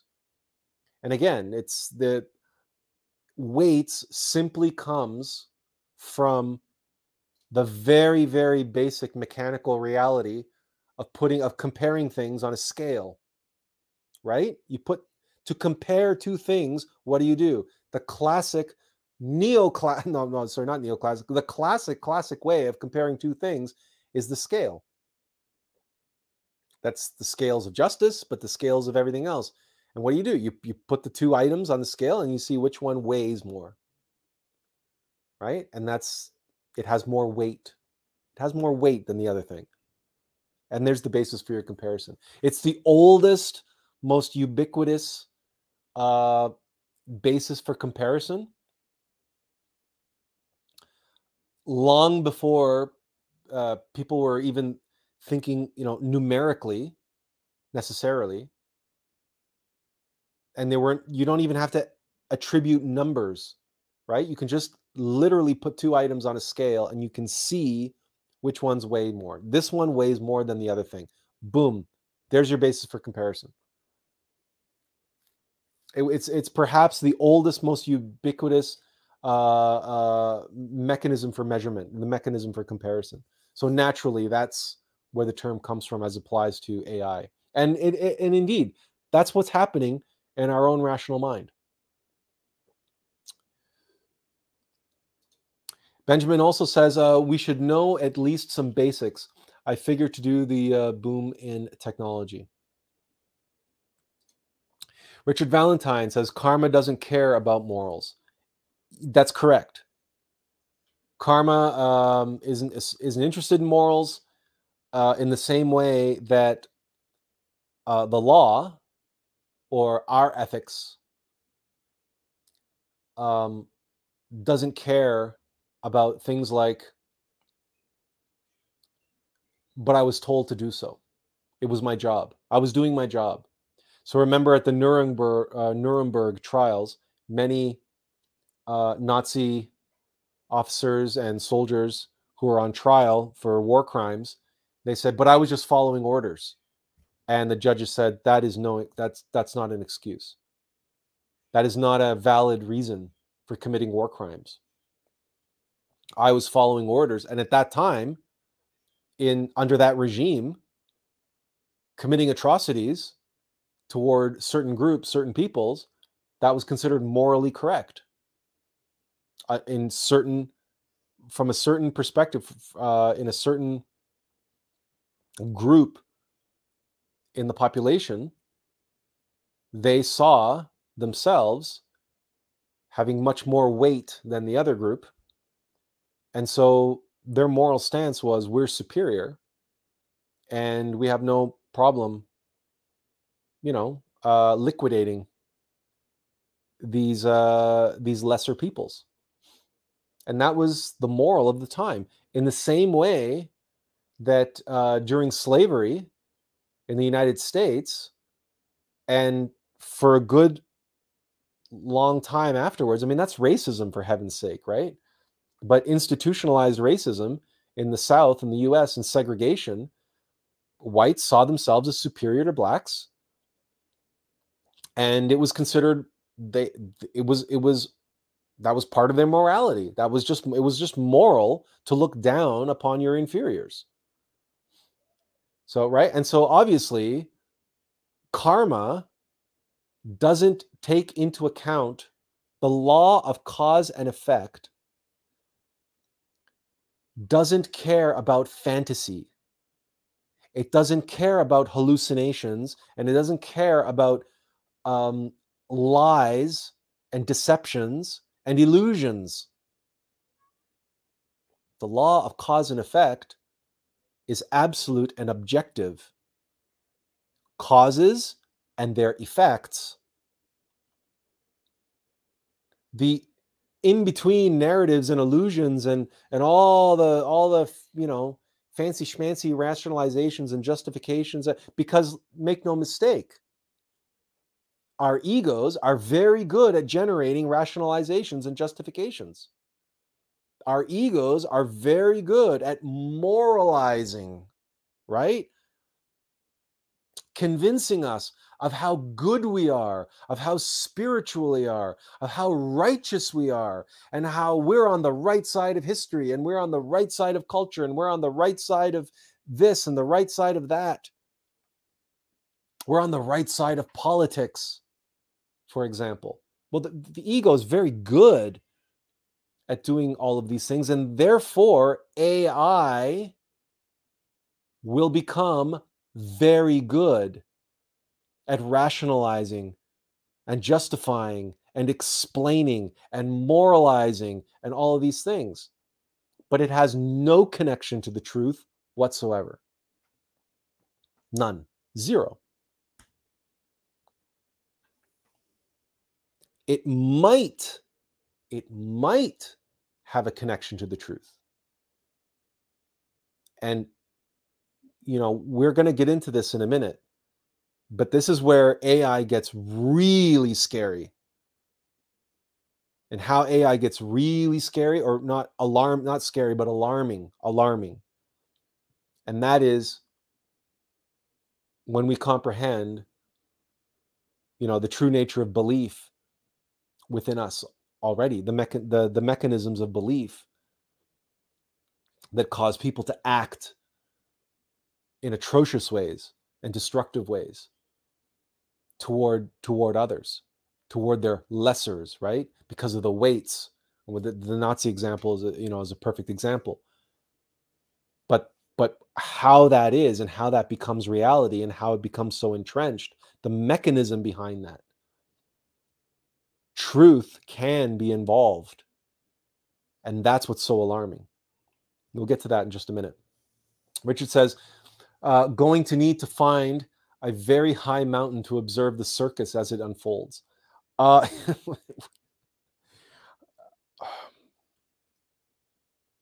well, um, that's one approach for sure. Uh, you may find it uh, much more beneficial to observe the battle uh, from the thick of it. Um, because to do so, what that avails you, that what that will avail you to is a much greater development uh, in terms of consciousness and your awareness and your capacity to uh, survive the circus. Right? We go to the gym to work out to get stronger. Right? So the circus is like a gymnasium in that sense if we can if we can maintain our our our sanity amidst the circus and we can stay grounded and we can maintain our clarity of what's real and what's not and what's true and what's not and what's what's serious and what's the clown show right?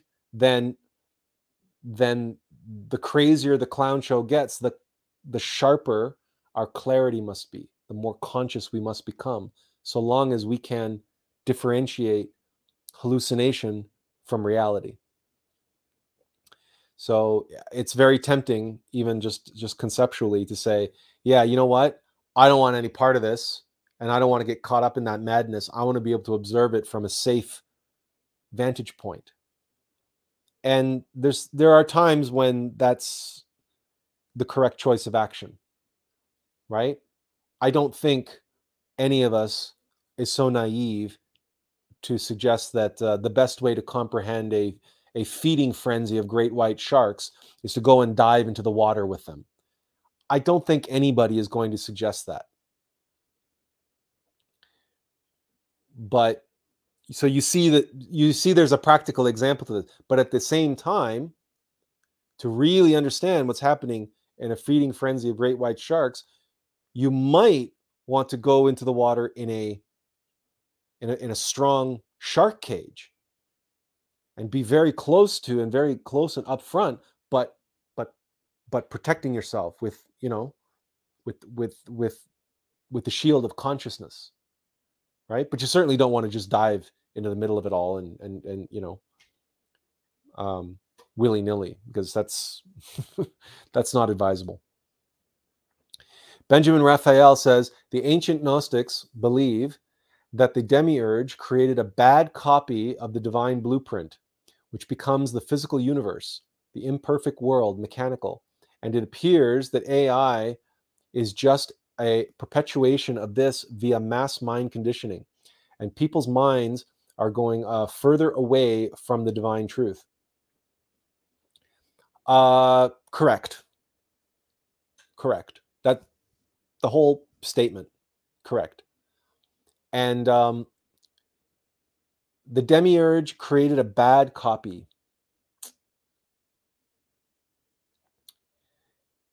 It it's not the demiurge didn't create a bad copy. The demiurge created a mirror image. A mirror image. Now, what do we know about the image in a mirror? Number one, we know it's the opposite. Yeah. And number two, we know that it is completely and wholly 100% mechanical. It is an illusion. It's just a reflection. It's wholly dependent upon the subject in the mirror that it is reflecting.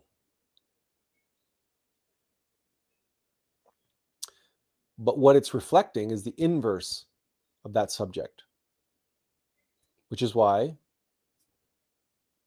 3D reality and what the, the creation of the demiurge is the opposite of God. It, it's mechanical. It's me, it's mechanicity.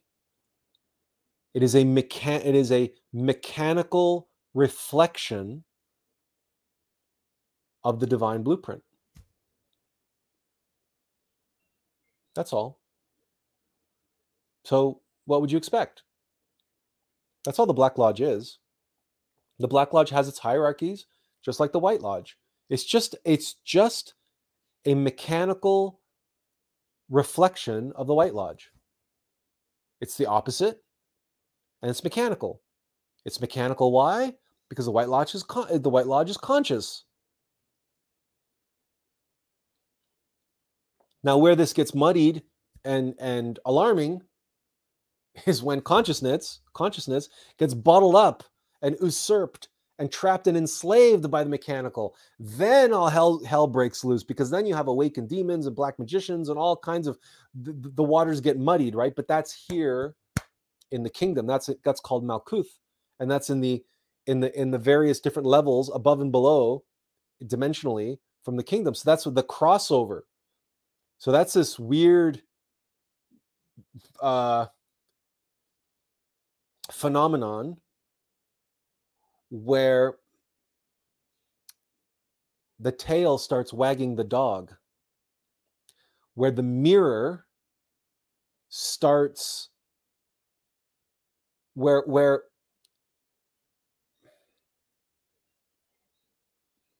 where objectively the subject in the mirror should be moving the mirror that should be moving the reflection in the mirror what happens is the reflection in the mirror when the, when the subject becomes obsessed by the reflection in the mirror possessed by the reflection in the mirror the reflection in the mirror starts to move them.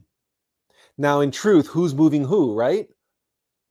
They're moving simultaneously or at least from our perception they're moving simultaneously the subject and the reflection in the mirror. But when you look at this from a metaphysical point of view, and you can, you know, look from this side to this side, this stuff, this is um, stuff like this gets explored in cinema sometimes when people are having, you know, what psychedelic um, experiences or some other uh, transcendental or or transdimensional type of experiences in science fiction and so on you have you can often have these instances where where even in the matrix i guess there's that moment where where uh, neo like put puts his hand in the mirror and it, and the mirror goes like liquid like um like mercury and he pulls his finger out and it's like so the mind plays with this all the time in terms of um, existentialism and everything else but uh, to really understand what we're talking about here right ai is just that it's like as above so below the mind the rational mind is just the mechanical reflection of metamind. But whereas metamind can create from nothing from zero it can create. The rational mind can only synthesize from other things and in order to do that, it must blow up those other, it must explode those other things and then take the parts and synthesize and put them back together in some new way, some different way, according to some other thing that some other image or whatever that it has. But if that, if but it can receive a divinely inspired image and work with that. So the mind can be a, a tool, but um,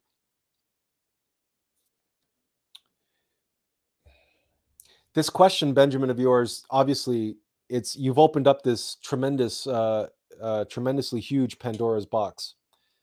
Um, we're not sure we can honestly uh, do justice to this particular comment in this live stream because this this is a whole live stream on its own because we're now talking about the nature of reality and the nature of manifest reality and subjective re- reality versus objective reality and the self versus the self and how each one is a reflection of the other but one is and and how one's a, a inverse reflection and we would have to pull up our slide showing the different the different um, uh, dimensions and the zero point and how the zero point of the absolute expands out like an accordion to create the zero point between the dimensions and how each dimension is like a pinhole. The zero point between dimensions is, is like a pinhole camera.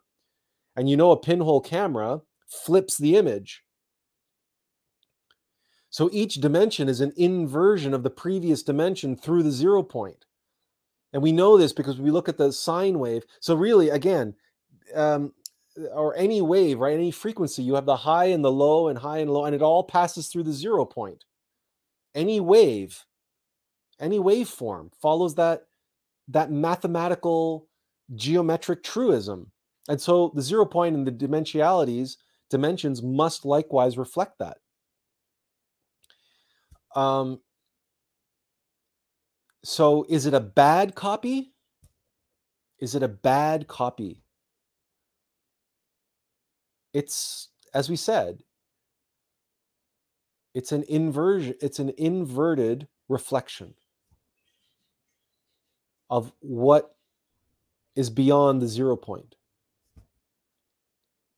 And again, let's let's leave it at that for now and we will come back to this perhaps next week. Perhaps we'll make this next week's live stream because clearly there's so much more that we can go into when we're talking about the demiurge and the uh, the creation of, of reality and and and all the rest of it and its nature.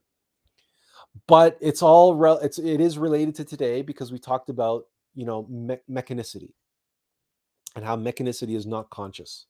Consciousness is not mechanical. And um, uh, richard made that excellent point of saying uh, what's the truth needs no comparison. And consciousness when you know something, you know it. When you you know it because you know it. You don't know it because of something else. Eheye Asher Eheye, the holy name of God is I am that I am. God is I am that I am. That's the being. The being is. The mind says, I am this, not that. I am this, not that. I am this body, not that body. I am these beliefs, not those beliefs, etc., etc., etc. I am a I am a man, not a woman. Or I am a, a Zize, not a him or her. In, in in modern times, you know, we have to get we have to get with the times. Kamal Manzuki says, I do agree digital systems can't be conscious, but I've wondered what is it about biology that can act as a vessel for consciousness while digital systems fundamentally cannot? Aha. what is it about biology that can act as a vessel for consciousness while digital uh, systems fundamentally cannot? Because all biology, all biological uh, phenomenon uh, well, let's let's back that up and say that it's not just bio- biological phenomenon, all real phenomenon, all natural phenomenon. Every atom in the universe comes into formation because of the atom nous, the nous atom. And that is the we atom, that is the spark, that is the seed that connects it to the absolute. And biological organisms all have DNA. And the double helix of the DNA, that double spiral, is the spiral vortex of the Aum of life, expressing the tree of life, severity and mercy at the foundational level of biology. That's the that's the foundational level of all biology. That does not exist in technology. There is no see technology is based on a mechanical expression of duality. But the tree of life is yes, we have the two pillars of the tree of life severity and mercy, and masculine and feminine, but there is a third pillar. there, it is a tri unity, it is a trinity. And computers, there is no trinity. It's just duality. It's just one or zero. That's it. There's no there's no unifying force between the one and the zero. There is no third way for computers. It's stuck in binary thinking, not trinary thinking. So fundamentally, it is, it is incapable of embodying uh, a being, a consciousness, because um, in DNA we have the double helix and we have the uh, the amino acids that connect the two the two spirals.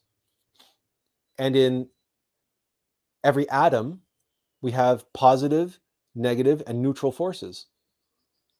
The electron, the proton, and the neutron. We have three forces. But in computers, it's two. That's the difference. And on that just simple level, you can't work with. So uh, Nikolai Tesla said, if you want to know the secrets of the universe, you have to understand the three, the six, and the nine. Well, what does three, what do three, six, and nine have in common? it's it's all base three mathematics. Nothing's really nothing really happens before the number three. Nothing can happen except a binary uh, a duality which can't interface with one another because one and zero are mutually exclusive. You know we this is another this is another uh, aspect which we will get to. These are good questions these are good comments don't get me wrong um, clearly we didn't anticipate where the conversation uh, would go to, where where the, a discussion of mechanicity and uh, and AI and technology uh, would lead us to. And clearly, because we can't, dis- we, we, it's difficult to discuss in a vacuum. we want to try to understand it or compare it to or discuss it in the context of the bigger picture. Well, then what's consciousness and how does it differ and so on and how does it relate? So clearly, we'll have to do like a part two to this next week when we get into the the difference between the two. And in order to do that, we'll probably have to walk through the uh, the exercise in creative imagination of creating a universe. And if we walk through step by step of how the universe is created, how the universe, how the, the absolute abstract nothingness, how the absolute creates from nothing. Once we see that process unfold, and we will unfold that process together, all of you will be able to participate. All of you will be able to unfold this process for yourself. This will be what some people call a um, a what do they call it? Uh, a thought experiment. That's what they call it. This is not going to be a thought experiment. This is going to be a conscious experiment of creative imagination. It is going to be a conscious experiment of objective truth, of objective reality in a microcosmic and contained way, we will step by step work through the process of how a universe comes into being out of nothing. And in the process of doing so, we will arrive at the answer to some of these questions that are being asked. You know, related to the demiurge and related to, you know, why why uh, digital uh, systems you know can't uh, can't contain consciousness it will become self-evident to you but only through the experience of it and through the experience of it you will see aha okay now i see because you will have you will have done it yourself and that experience will give you the experiential knowledge of saying aha now i know why there's no point in me trying to explain it to you because it would take hours and and I would not do it justice. So it's much better if we actually do what Einstein said he wished he could do. One of his favorite uh, famous quotes from Albert Einstein, he says, I want to know how God thinks. The rest are just details. Well, next week, we're going to know how God thinks together. We're going to walk through it step by step. And the result is we will know how God thinks. And I'm using thinks in air quotes here because, of course, God doesn't think, not the way we think. Because we think in ones and zeros and we think in synapses in the brain. We think like artificial intelligence.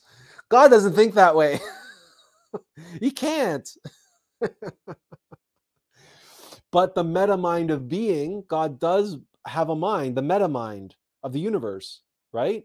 So he does think, but he but but he thinks the way like we do in consciousness without thinking, without comparison, right? But in the creation of a universe, elements must emerge, and in the emergence of those elements, we see the seeds and the building blocks and the the phenomenon that through the process of trickle down that that trickle down into our level and constitute why we think certain ways why the mechanicity of nature is the way it is and so on and so forth. Again uh that's a very convoluted messy explanation. It's so much easier if we just step through it and walk through it and we'll do it we'll do that next week. Because we'll dedicate next week's live stream to this topic uh, what is reality? Um, and what is mind? And all of these and what is consciousness and how does it all unfold and how what does it all mean?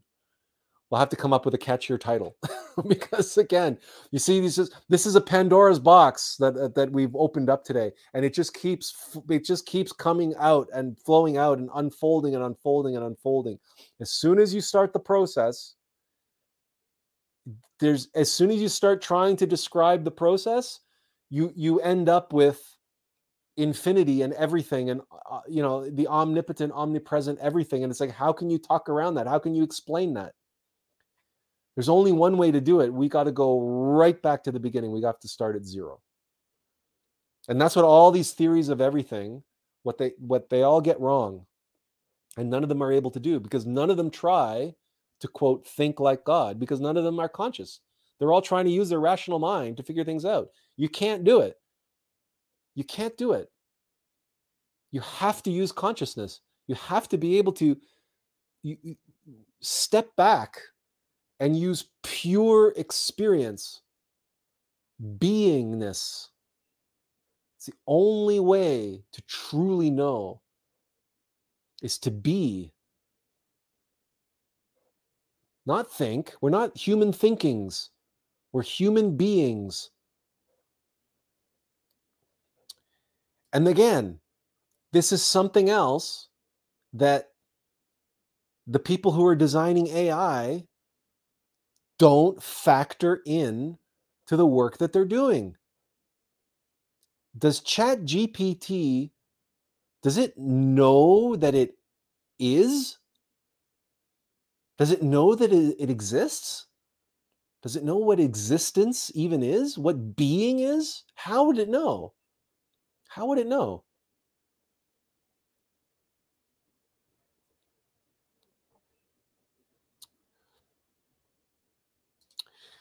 Benjamin says, instead of purifying the consciousness to strive for the highest reality.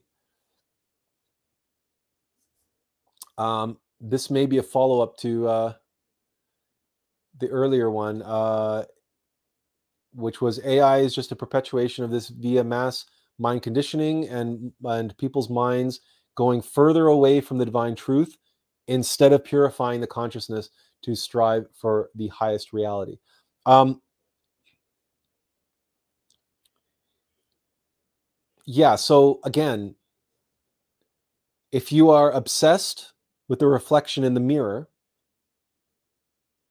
and you are caught up in its movements and its behaviors and you're and so you're you are your locus of being is not in reality in yourself it's supplanted and it's projected into this illusion, into this inverted reflection, this mechanical entity. But if you become obsessed by it and possessed by it, then you are enslaved, you are trapped in the mirror. And surely what comes into mind is S- Superman 2, when uh, the three uh, uh, Zod and Ursula and uh, the other fellow, the three uh, um, uh, criminals on Krypton, the ones who wanted to create a rebellion, overthrow the government of Krypton, they're they're banished into the Phantom Zone. But in Superman 2, that Phantom Zone was just this this what looked like a pane of glass, a two-dimensional uh, pane of glass, and they they're they're they're projected into that, and they're trapped in that, and they're banished out into space, and they're trapped in what what appears like they're this this two dimensional thing. It's a wonderful effect, and it was a wonderful conceptual idea of of having a prison like that. So, and in other and in other kind of science fiction and fantasy, we see lots of cases where people are where mirrors are magic mirrors people become trapped in the mirror or or the mirror is a portal to another dimension and so on and so forth so every every point of reflection that in that creates an, an inversion and creates an illusion the other side of that illusion is a whole other dimension. And if we we our true self is on this side of the reflection right? We're on this side of the mirror. Our true self is our consciousness. But we can very easily become obsessed and possessed by the reflection in the mirror. And all of a sudden that reality which is wholly illusional can become our reality. And we can start living from that place, believing that that is our reality. And it's really just an illusion in a one dimensional blank pane of glass. That's what a mirror is. But from our perspective, because we're possessed by the reflection in the mirror and we're possessed by everything that's in the mirror, that becomes our reality. This is what happens when people playing World of Warcraft and other MMOs who lose themselves in the MMO, this is what's happening. They're projecting them, they're losing themselves. Their consciousness is getting sucked into this illusory reality. Well, guess what? That's exactly what this reality is. That's exactly what three dimensional reality is. That is the world created by the demiurge. This reflection of the heavens that is so alluring and compelling, that is so tempting that we can lose ourselves in it. And that's why the vast majority of this humanity believes that they are this body, that they are this mind, that they are this brain, that they are this personality, and that that's the whole totality of who and what they are. Even if they do believe in God, even if they do believe in a higher power, they believe that this personality and this body and everything is going to be going up into heaven. They have no concept of that this is a virtual 3D reality and that our higher self, our true self, looks nothing like what we do. That this is just a character we're playing.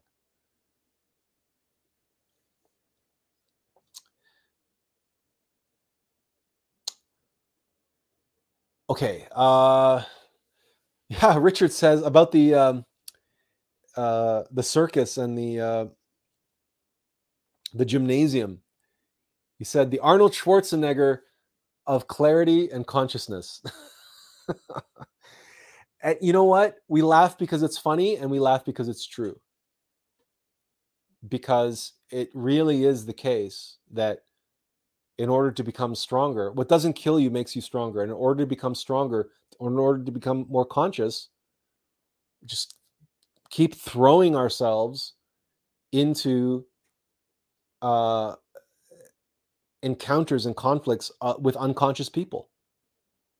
The more you encounter and and keep throwing yourself into circumstances where your egos are reacting and where you're being tempted to be unconscious because in overcoming those temptations and in dealing and navigating those circumstances that's lifting the weight right? That's that's doing the reps. That's doing the work on ourselves in order to lift lift the heaviness carry that load um, endure the suffering of life. And that's what makes us stronger. That's what makes us the arnold schwarzenegger of clarity and consciousness. Erwin says we really keep it in the day with ai correction we really need to keep it in the day we really need to keep in the day with AI.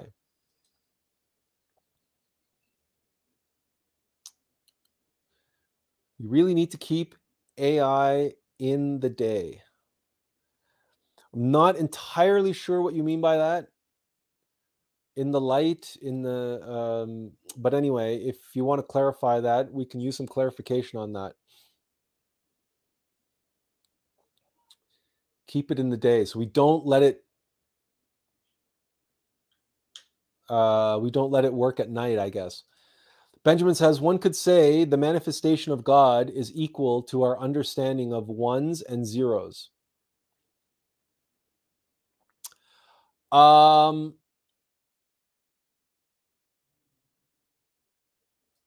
oh, uh, just one. Uh, okay, so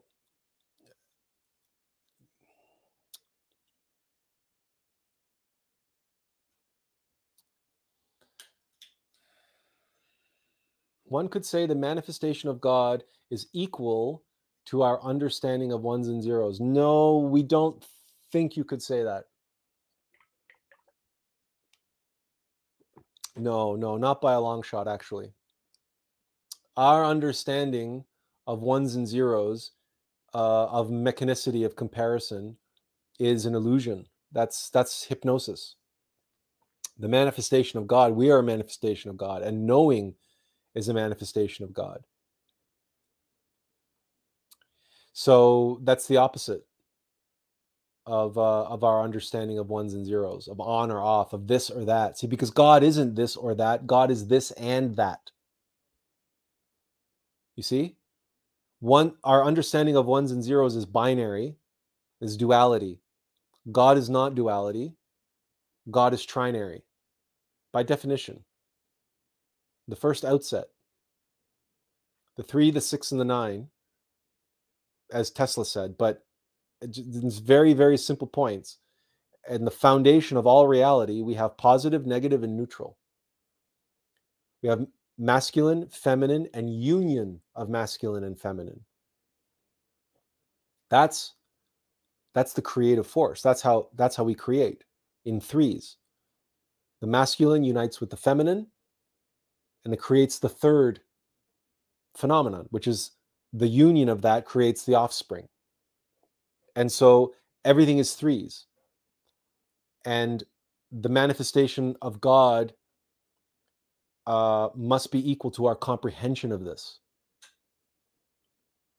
Being a triune human being, that's in our video that we made, 35 minute video on the uh, the solution to the human condition. To be a triune human bicyclist.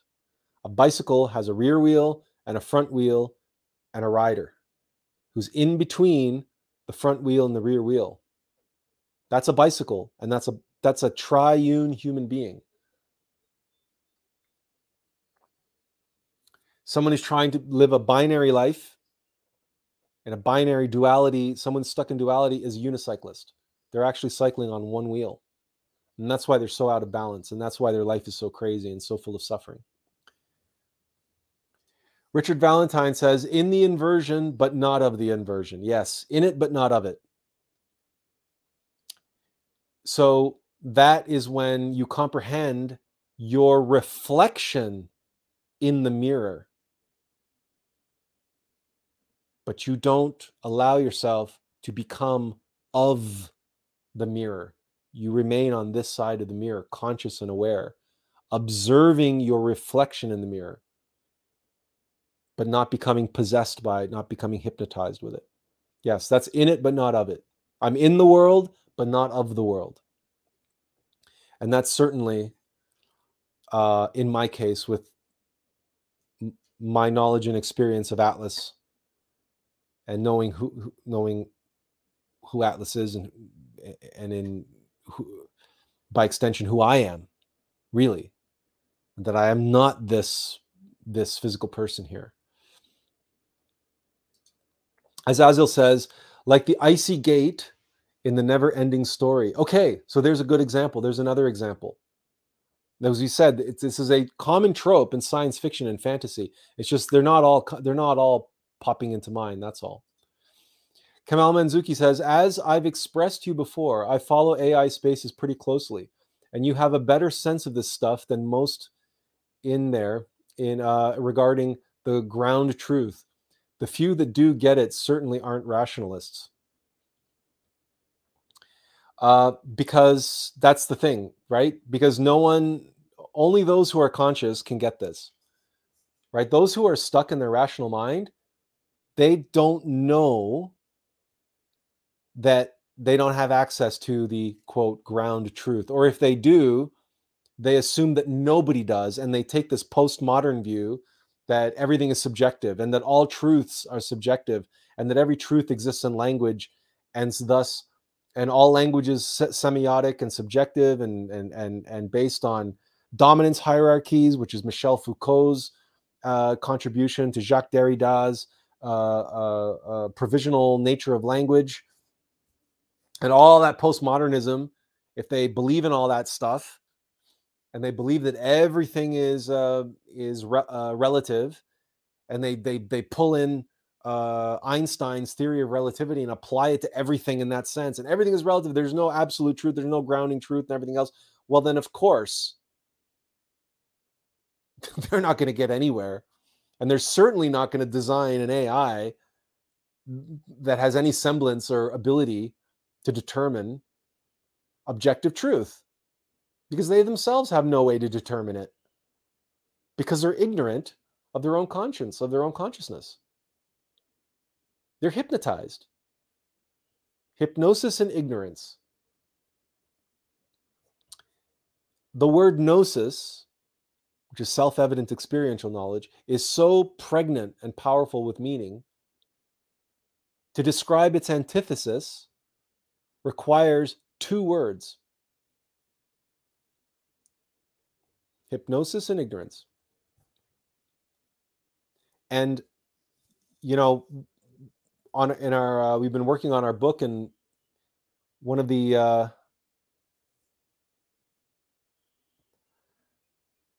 one of the sections that we were working on in the last couple days was the uh, discussion of Humpty Dumpty.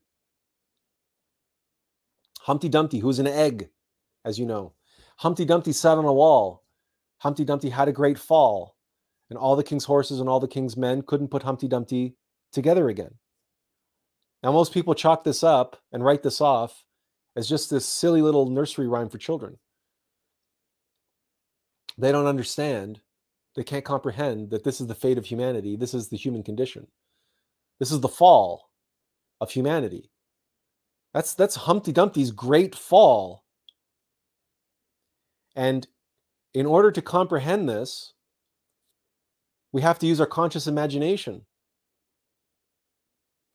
You put ourselves in the shoes of Humpty Dumpty, or perhaps more precisely, we put ourselves in the shell of Humpty Dumpty. Now, Humpty Dumpty is an egg. Now, what is an egg? An egg is essentially a womb.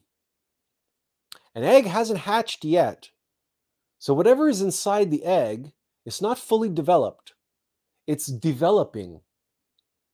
We're going to assume that Humpty Dumpty is a, a fertilized egg. How's that? So, whatever is in the egg is still in development. It hasn't hatched yet. It's not fully developed, right? It's it's it's it's developing. But Humpty Dumpty is on a wall, is on the wall. What happens? And again, using your visualization, when you are on a wall, what can you see from that vantage point?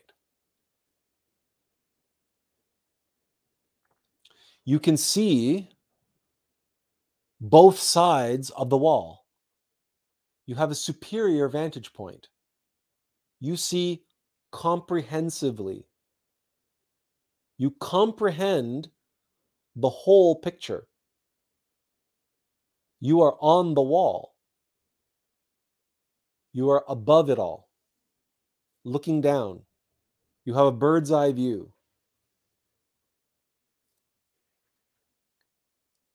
So, the great fall, what happens if you fall off that wall?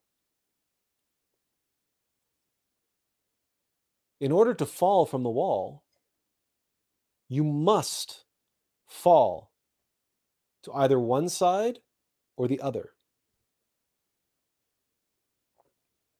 There's no there's no option. If you're going to fall off that wall, you're going to be falling on this side of the wall or that side of the wall. It's it's by definition. Now, once you're on one side of the wall, what can you see? But that side. Because the wall is now between you and the other side. You can't see the other side anymore because of the wall.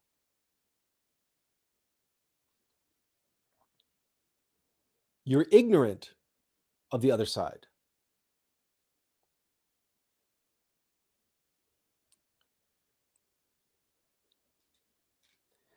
The egg, which was whole, right? And one, when Humpty Dumpty falls, he shatters. And all the king's horses and all the king's men can't put him back together again. The king's horses and the king's men represent the animal egos, the horses, the animals.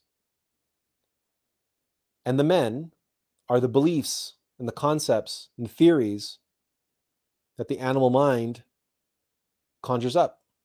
And every horse and every man has a piece of Humpty Dumpty,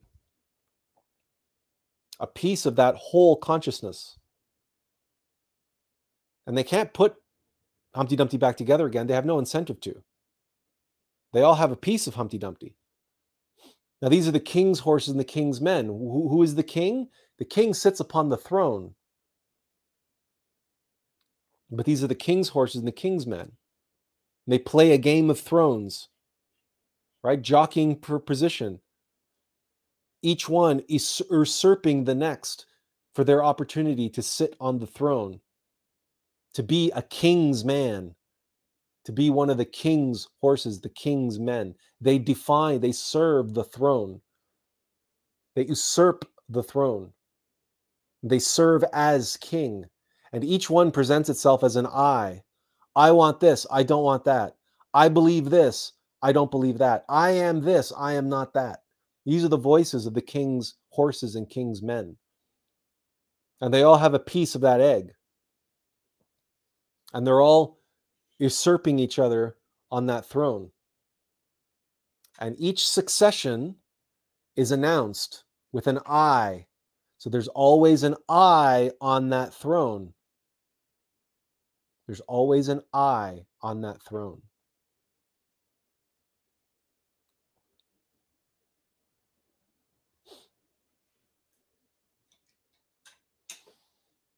The fragmentation of the consciousness into the myriad ideas and beliefs and concepts and desires, cravings and aversions. That's Humpty Dumpty, the, the singular consciousness, which had a comprehensive view of everything atop, from atop the wall, a tri unity, right? A triune perspective. From a superior vantage point, he could see both sides of that wall that's a that's a, a, a pyramid, a triangle. That's like the great eye at the top of the pyramid. You can see everything. But when you fall to one side of the pyramid, uh, one side of the uh, wall or the other, you shatter.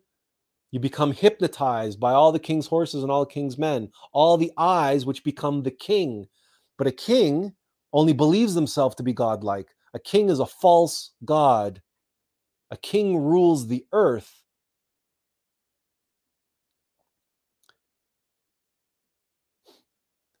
Whereas atop the wall, Humpty Dumpty was free and ruled only by God in the fourth dimension, let's say. And when he fell from the wall, he lost sight. And now he was trapped in, in the duality of the third dimension, and his consciousness shattered and fragmented. And every fragment was taken up by another ego, another belief, another idea, another craving, another aversion. And they are the king's horses and king's men holding those fragments because they're all jockeying for position on that throne, on that, and they're all, every succession is announced as an I. I, I, I, I, I. So who sits on the throne? I sit on the throne. So who's king? I am king. And what is a king? a false God, one who believes that they rule. But a king only believes he rules, especially this king, when in reality, the king is an illusion. The self, the false self, is an illusion. It's just a succession of individual fragments of consciousness bottled up by this horse or this man, the king's men and the king's horses, this ego and that ego, this belief or that concept that little bit of consciousness bottled up inside of there that makes that I feel so legitimate. But the I is false. It's a false I. Kamal Manzuki, it sounds like a ne- very negative story. No, it's factual. It's not negative. It's lamentable. It's sad, but it's not negative. It's comprehensive and it's factual. It's true. It is a true story told in symbol and allegory.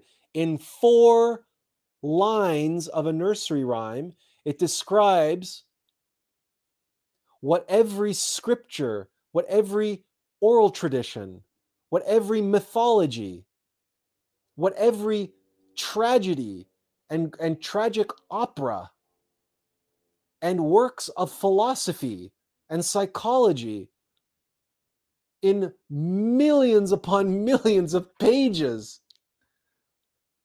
have tried to capture and explain and describe. And Humpty Dumpty, in four lines, two rhyming couplets, captures the essence, essence of it all. So much so that even a child can grasp it in their heart, in their consciousness. Humpty Dumpty is conscious truth, it is universal truth, it is high art. And we live in a world that would brush it aside and dismiss it as as as as uh, child's play as as as nothing as trite and and uh, insignificant. This is how hypnotized and how ignorant this humanity is that it cannot see. It does not have the eyes to see and the ears to see and the ears to hear. It cannot see divinely inspired truth when presented with it. Just as AI would never, ever in a million years be able to decipher Humpty Dumpty as we just have. Never, ever. If an AI ever, ever is able to explain and describe Humpty Dumpty as an essential encapsulation of humanity's fall from grace into hypnosis and ignorance, et cetera, et cetera. If, if an AI is ever able to approximate what we have just shared with you, then we will eat one of our shoes.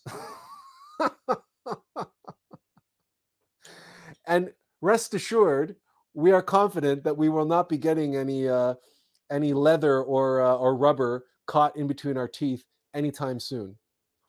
Okay, enough of that. Enough of that. We've we've we've uh, we beat that horse uh, to death. Um, okay, so Erwin said uh, we need to we we should not go into fear. We should keep it okay. AI um, in the day we should not we should not go into fear because and and rest assured yeah humpty dumpty describes our current state all the king's horses and all the king's men who can't put humpty dumpty together again that's our current state now, Humpty Dumpty sitting on the wall and having a great fall, that was this humanity in the times of Lemuria when we existed in the fourth dimension. And we could see all of three dimensional reality comprehensively. And we could see it all because we were on the wall and we could see both sides uh, that what constitutes physical reality. In other words, we could see ourselves and the mirror image for what they were right? And as soon, but when we fell from the wall, our consciousness shattered, was fragmented, and we became trapped on one side of the wall, specifically in the mirror, right? And we lost sight of our true self. We became unconscious and we became, we became hypnotized. And what are we hypnotized by? The king, the king who sits on the throne, who's a false god.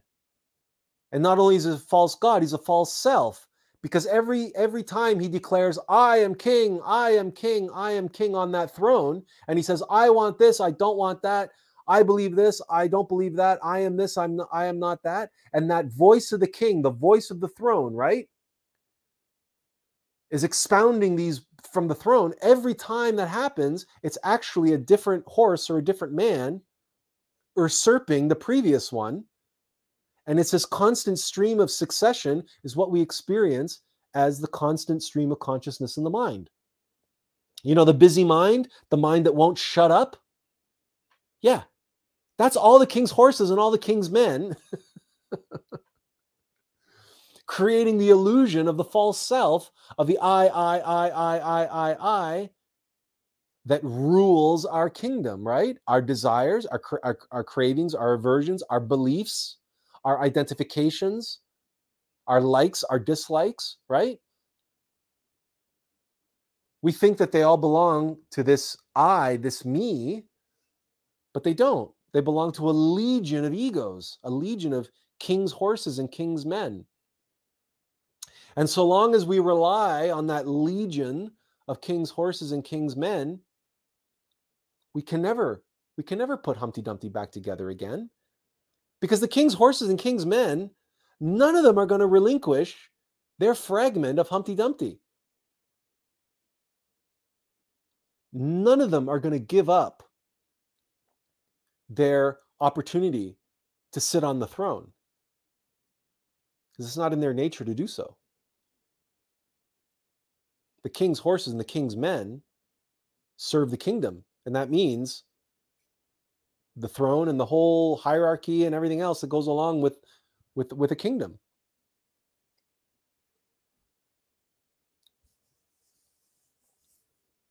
So we have to appeal to higher metaphysical phenomena. And through all of the practices that we've talked about in the past and that we'll continue to talk about self observation, self remembering, meditation, uh, pranayama, transformation of impressions, sexual alchemy. We need to liberate the fragments of consciousness from the king's horses and king's men. And they will congeal on their own and reform Humpty Dumpty where he belongs on that wall. In those in the higher worlds. That's where our true self is but our true self is just an egg is just a seed. We are not gods yet. We are gods in potentiality.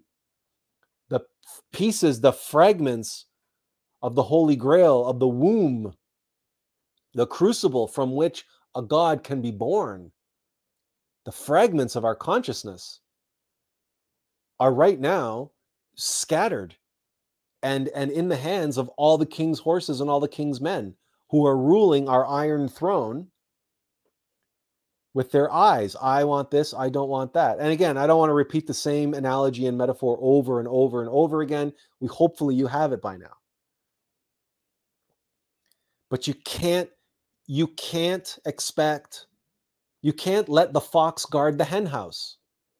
Right? You can't expect the mechanical entities that are hijacking and robbing us of our consciousness of that's that's responsible for fragmenting our consciousness.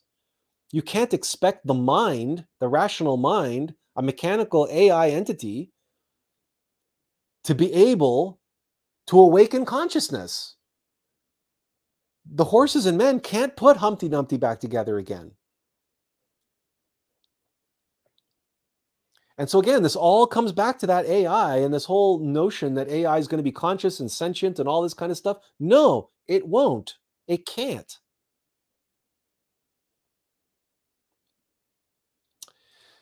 Benjamin said, uh, oops, thanks for clarifying. Beautiful. And Richard says, AI is each side of the seesaw with God being the fulcrum and reconciliation of those opposites. Yes, and using um, the vernacular of Gurdjieff, right? Holy affirmation, holy negation, and holy reconciliation. Or also to use the same uh, terminology uh, is used by Walter Russell when he describes the forces behind uh, electricity, the forces of the fourth dimension, the, the spiral forces of vortex science fourth dimensional metaphysical vortex science, the foundation of three dimensional reality. He uses the same uh, terminology, but it's all trinary in nature. Three, right? You have the, the the the, duality of the opposites, and as you said, the fulcrum, which which reconciles the two. This, because the zero, the fulcrum is a zero point, and that zero point is the absolute. And that's and that is that then that is God. Benjamin says, I asked ChatGPT about the meaning of Humpty Dumpty, and this is part of its answer. Humpty Dumpty represents the fall of man. Okay. Some people believe that Humpty Dumpty represents the fall of man from grace. According to this interpretation, the wall that Humpty Dumpty sits on represents the boundary between heaven and earth, and his fall represents the original sin that led to the expulsion from the Garden of Eden.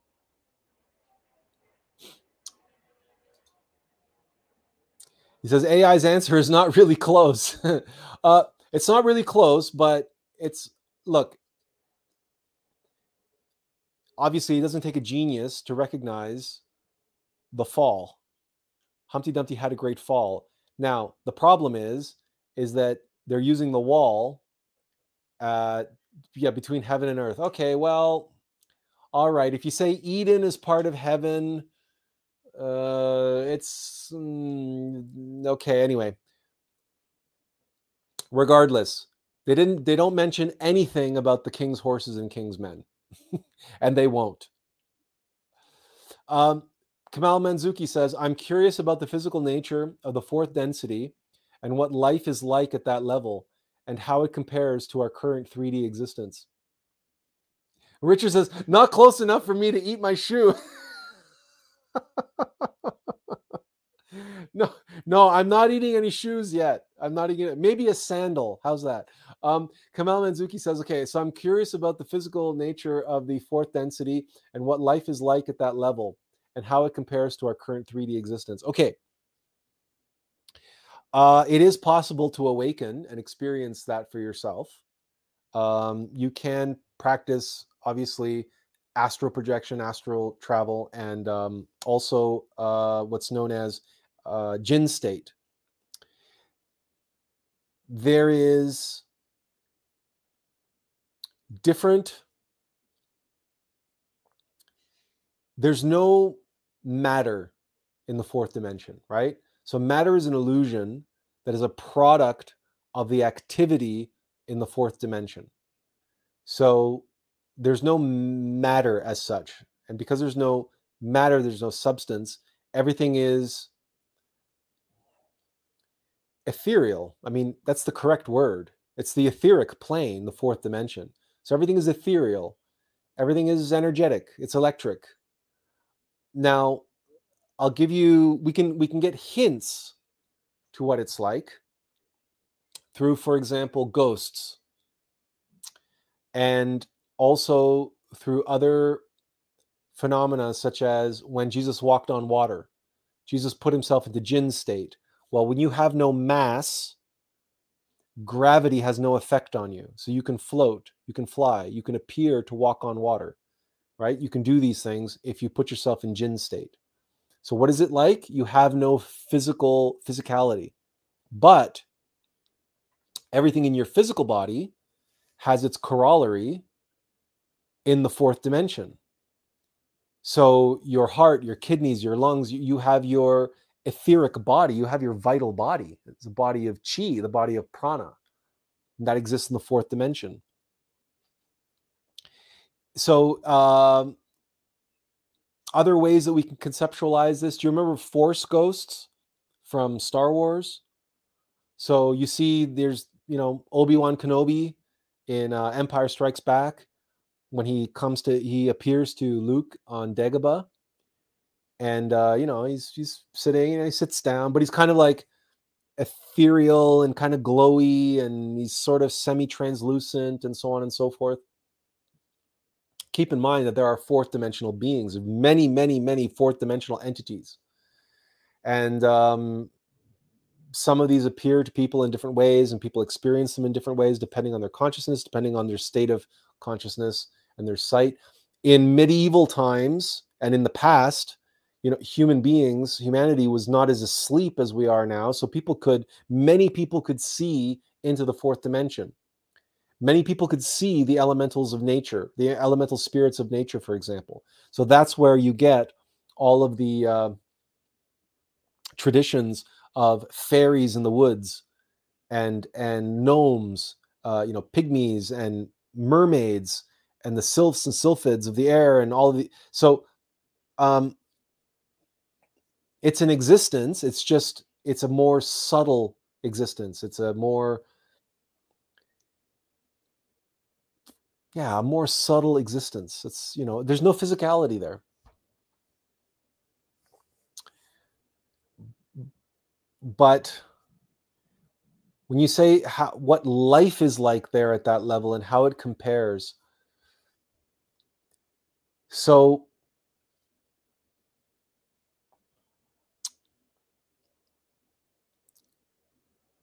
the okay. So um so after the coming of the coming fall of humanity and the coming golden age we won't be incarnated with physical human bodies. No no no no no no no no no. The the what's coming is not the fall of humanity. The fall of humanity humanity happened in, in the lemurian age. This is a this has been a fallen humanity since lemuria. This was a fallen humanity throughout the whole of the atlantean age. We have been a fallen humanity throughout the whole of the aryan age which has been our age and we will be a fallen humanity in the next age. this is a fact but uh, we will have physical bodies. And as a matter of fact, even uh, well, in Lemurian times, they had protoplasmic bodies, and then they became physical bodies. But the even if someone is able to experience and live in the fourth dimension, they continue to have a physical body, but they don't have to be in their physical body. They can be in their etheric body. They can observe their physical body. They don't they're not trapped in their physical body. So let's put this in perspective. Um, enlightened humanities, other enlightened humanities, we would call them ETs or extraterrestrials. Uh, they have the ability and the technology to shift their physicality into the fourth dimension and back again. So their ships that's how they travel at faster than light speed. And that's how their ships appear to uh, to violate the laws of physics or ignore the laws of physics. So they can be moving at tremendous speed and they can make like literally like like right angle turns. And they can do maneuvers that no that the laws of physics and the laws of aerodynamics and the laws of motion simply do not allow for. So, how are they doing them? Simple. There's no physicality there. They're not physical ships, they're etheric ships. And the humanities inside of them are in their etheric bodies because they can take their physical body and and transmute it and instantly transform it into its etheric form they can they can take they can project their physical body into the fourth dimension, and that's what they with their technology they do. And they they um, take this ship and they project the ship in the fourth into the fourth dimension. So now it's pure energy. There's no there's no mass. There's no physicality. If there's no mass and no physicality, guess what? No laws of motion. No inertia, no momentum, no gravity, no air resistance. And if there's no mass, then E equals mc squared doesn't apply. And if E equals mc squared doesn't apply because you have no mass, then you can travel faster than light. In fact, in the fourth dimension, which is which is a zero point, which you pass through the zero point to get to the fourth dimension, you can travel instant instantaneously. While the fifth dimension, you can travel instantaneously. Not so sure about the fourth, but you can travel faster than light for sure. But even in Jinn state, I imagine, because that's the zero point, the zero point, zero point energy comes through the fourth. So we'd have to we'd have to uh, report back on that. But in our experience, certainly in the fifth dimension, you can travel faster than light. That's for certain. You can travel instantaneously. um, there's no real traveling per se. And um, in the fourth dimension, it might be a little it might be a little different because there is. But likewise, you know what though it doesn't matter because even when you dream, there's this there's spatial anom- anomalies. You can sense space. You're in a space when you dream, and that's the fifth dimension. And likewise, when you're in the fourth dimension, there's a space, but there's no matter. The question is, is the space like the fifth dimension actually existing in a zero point and can you travel instantaneously while in the fourth dimension? I'm not sure if it's instantaneous but there's there are no restrictions of the laws of physics because there's no mass. So i mean that would be like and if it's pure electricity and everything and there's no materiality to it and there's no restrictions of physicality then it's just like being able to travel from like you know warping from one part of a virtual world to another part of a virtual world if that it should be possible. Anyway there's there's some speculation in our answer there but that's only because we haven't done it because we're not we haven't traveled in the fourth dimension in that way. So we can't absolutely confirm it, but we can confirm that in the fifth dimension, you can travel instantaneously. Feels like we're getting off topic though. We, we, were, we got off on a tangent. It's related to this question about the coming fall of humanity in the golden age. No, no, we will have physical bodies. The question is how many of us, and in the golden age, how many of us will be living from a fourth dimensional perspective and to what degree will we learn from the other humanities that are going to be coming to assist this humanity at the end of the Kali Yuga? To what degree will there be a transfer of knowledge and uh, ability to those more conscious humans that are chosen to seed the next humanity on this planet? These are uh, again big big questions that relate to a different topic but but rest assured that um, the golden age will not be ruled by uh, human like machines by intellectual animals that only believe themselves to be spiritual and only believe themselves to be enlightened because there's a lot of that going around. And you know that uh, Kamal Manzuki, uh, uh, perhaps also in your circles that you walk in you know there's plenty of people that believe that they're already gods and that they're already ascended and they're just and they and there's plenty of people who believe that the coming golden age is just waiting for us around the corner. So uh, but all those people are trapped in mechanicity. All those people all those people are trapped in the hallucinations the illusions and delusions of their own ego mind. They're all enslaved by their ai and that AI is, and we've been we've been we've been waiting to share this with you guys all all day. This you surely you guys recognize this. These are the three agents from the matrix.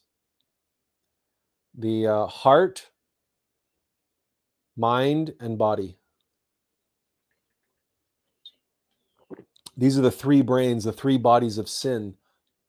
These are the mechanical aspects of the human machine that can be taken over by the psychological malware called egos. And the matrix is what hypnotizes and causes our ignorance. So, uh, there are plenty of people that are hypnotized and uh, they're deluding themselves and they're living in fantasy illusions of coming golden age and and you know and so, a lot of these illusions and delusions are fueled by psychedelic experience not all but many. And Those psychedelics are mechanical, they belong to mechanical nature. And the effects that they have on the mind are mechanical. They're psychotropic effects. They're, they're because remember, the AI that we build might be electrical in nature, but our AI, our machine, is electrochemical and hormones and uh, neurotransmitters and all sorts of other substances are at play in this neuro uh, electrochemical computer that functions here between our ears sometimes for the most part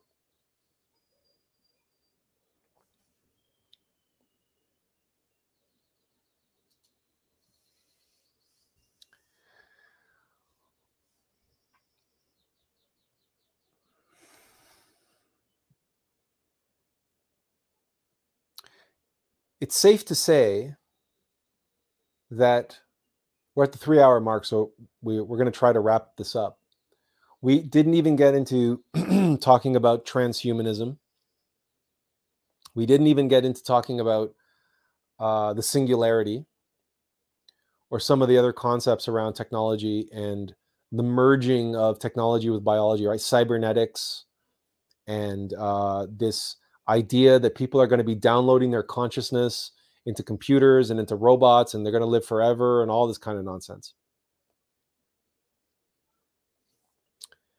Suffice it to say, what we are experiencing now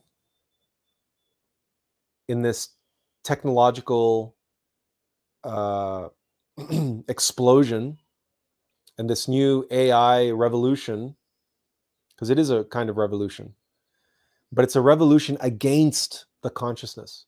It is the end game of the Black Lodge. Materialism,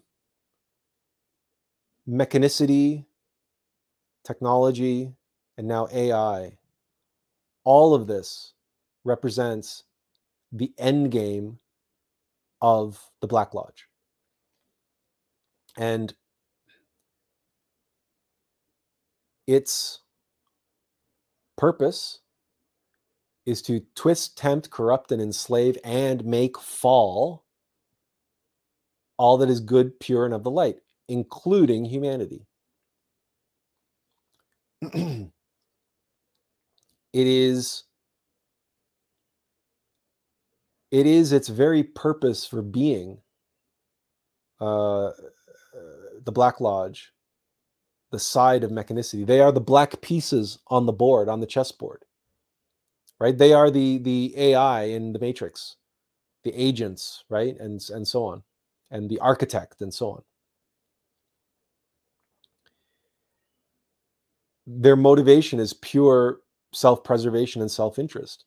And they do that by uh, enslaving and corrupting consciousness, making consciousness fall asleep, making humanity more and more unconscious, more and more zombie like. That is what the zombie apocalypse is about and why it was so popular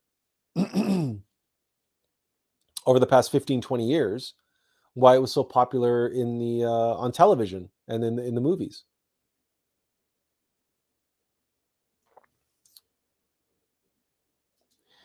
Kamal Manzuki says, a boot on the face of humanity forever. Yes, it, it, to one degree, yes, but I,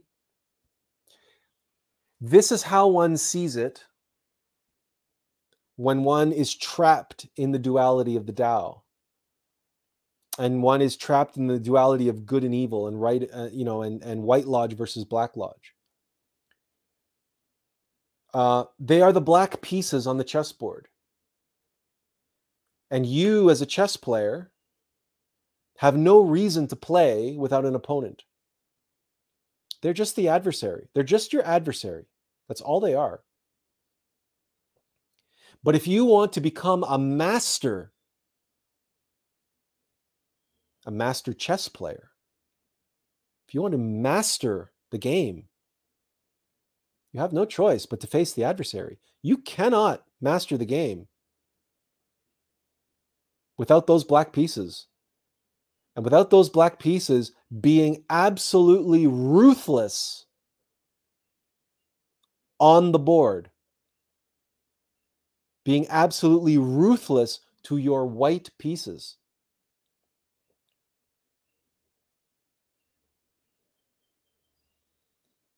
How does this no longer bother you?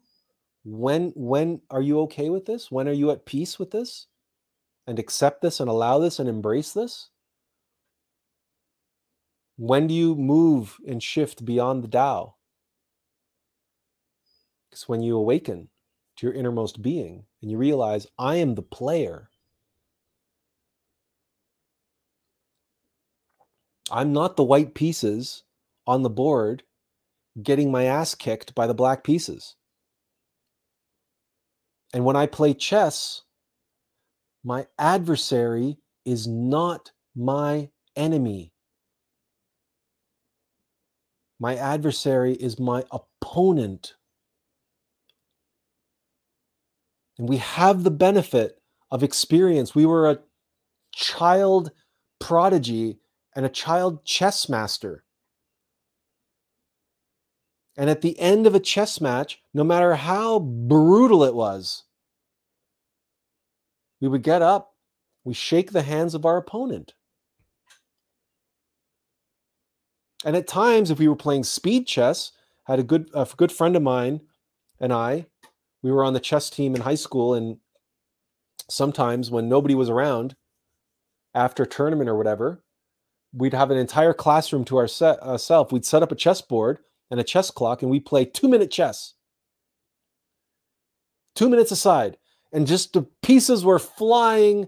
There's just like it was crazy. Just like, but you just you don't even think. You just completely intuitively, instinctively move, and it was it was some of the best fun. You, some of the best fun you can have as a chess player is to play speed chess with someone who's who like you is young and full of beans and a little crazy. And some of the and some of the outlandish, just wacky, crazy positions that we get in and the things that happen and everything else and you you lose at least 50% of the time because half the time it's half the time it's it's, it's it's sheer luck.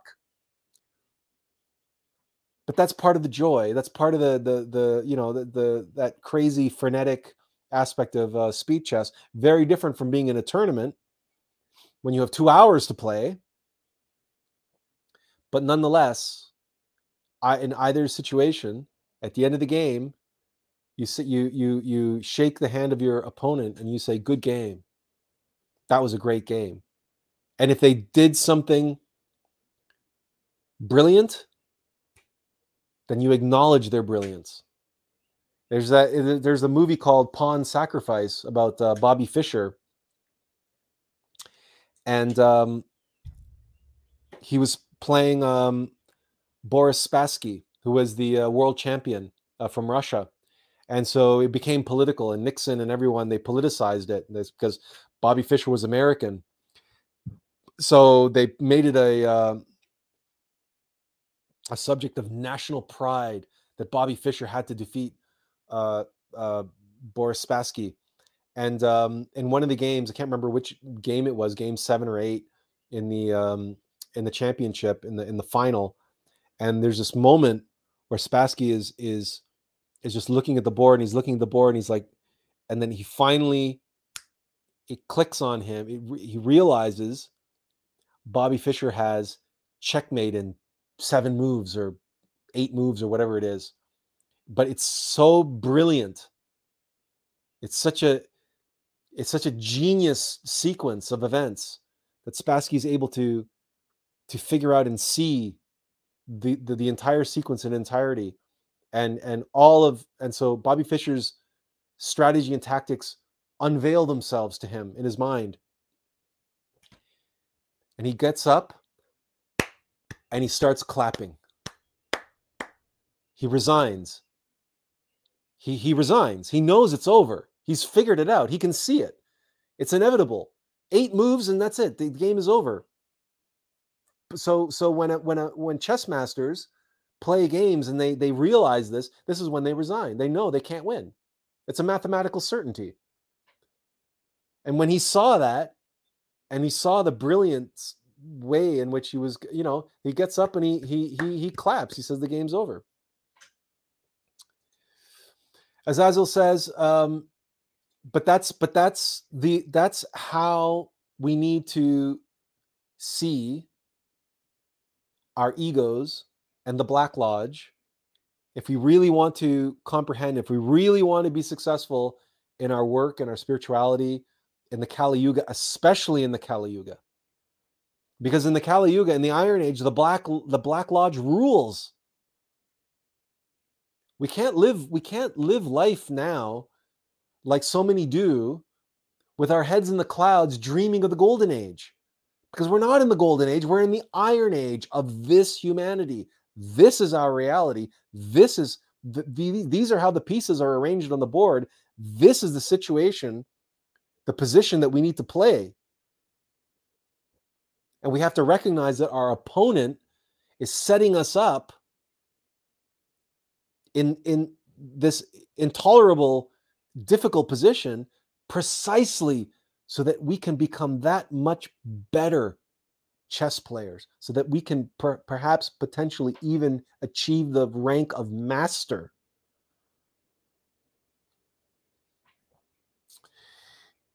Kamal Manzuki says giving the devil his due. Well, that's one way to put it.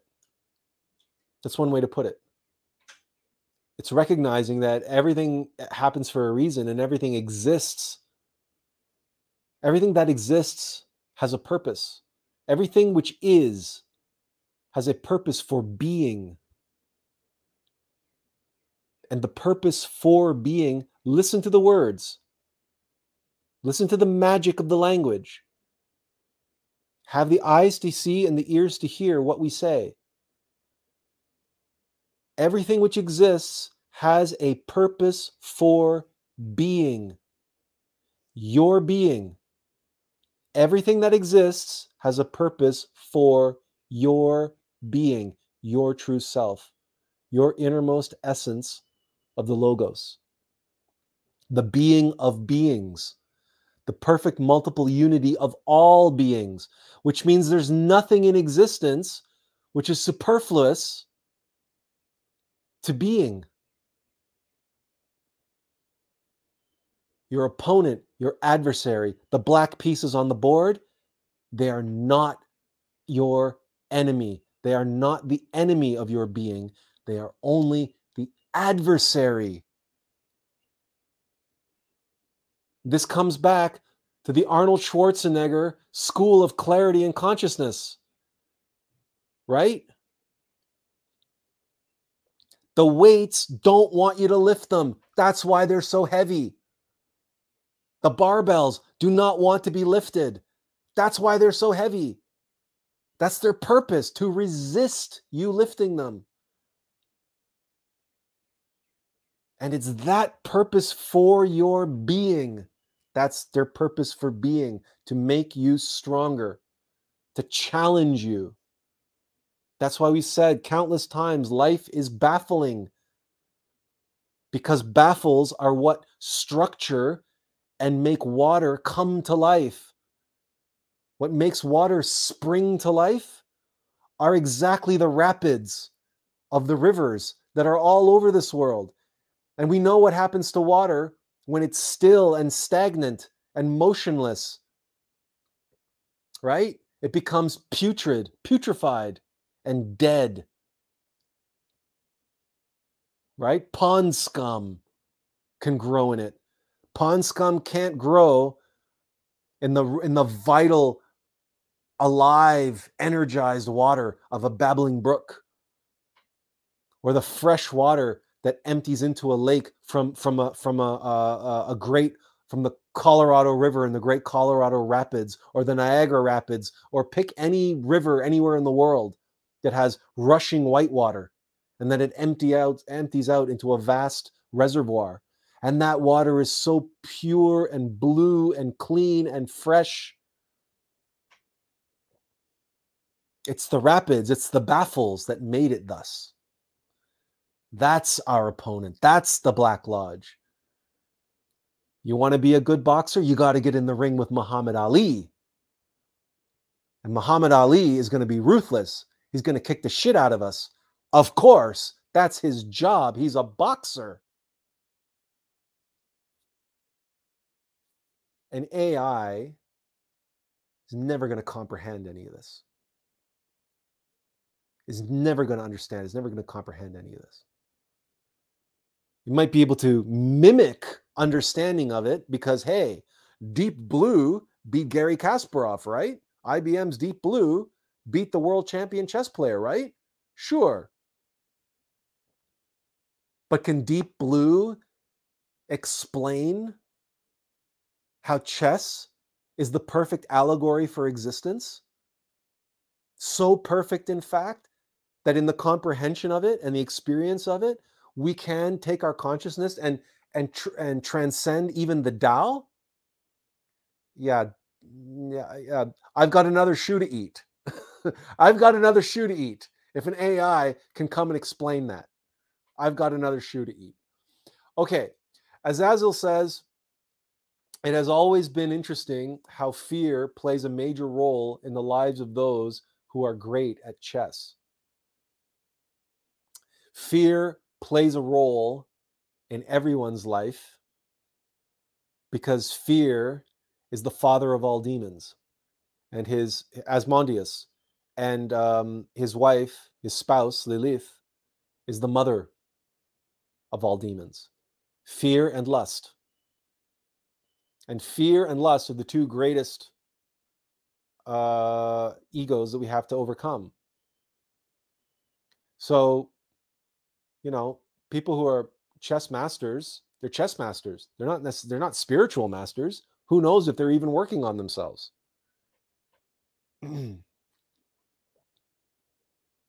But the thing about chess is you know fear it, chess is all about controlling the position and controlling the outcome winning the game. Someone becomes really obsessed with that that's all fear. That's all fear based the desire to control desire to control outcomes by the way uh, yesterday we watched The Pope's Exorcist. And um, perhaps we will save. Uh, we well, you know what? If you haven't seen it, if you have an opportunity to see it, uh, we we can recommend it. It's it's it's a bit of a it's a bit of it's a bit horror. It's a bit Da Vinci Code. It's a bit Indiana Jones but it's based on a true story and it's based on a real life exorcist, Father uh, Gabriel Amorth. Um, and it's uh, we could have an interesting conversation about it. We can have an interesting discussion about it, but perhaps I'll save it for another time. Uh, Kamal Manzuki or Azazel follows this up and says, Sometimes I think it could be to our advantage to have the adversaries as our enemies since I have a hard time to eliminate something that serves a definite purpose. No, no, but its purpose is to be eliminated. To see it as an enemy, we, okay, fine, that's okay. But it is a very clever and subtle trick of ego. It's it becomes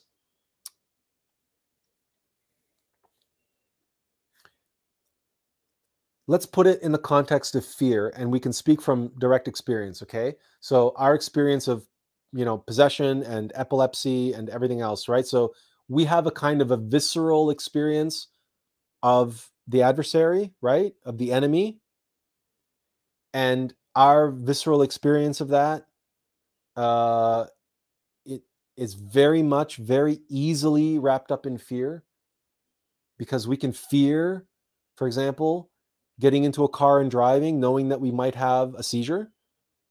We can fear it. We can become afraid of the demon.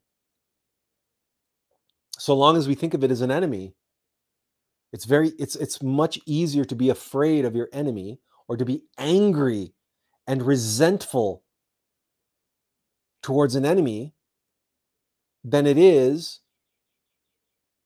to be afraid of angry, resentful, or frustrated at your adversary, at your opponent. It's just a little shift.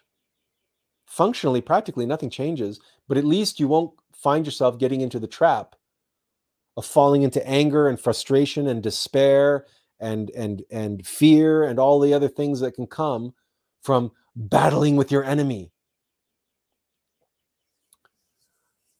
Because that's not a productive way to spend your energy and that's not those are not productive emotions. They're just not. Um, you can exert a great deal of effort for example climbing a mountain and you like I've heard mountain climbers say, maybe it's a little cliche, but I've heard them say in the past, you gotta you gotta love the mountain and hate it a little.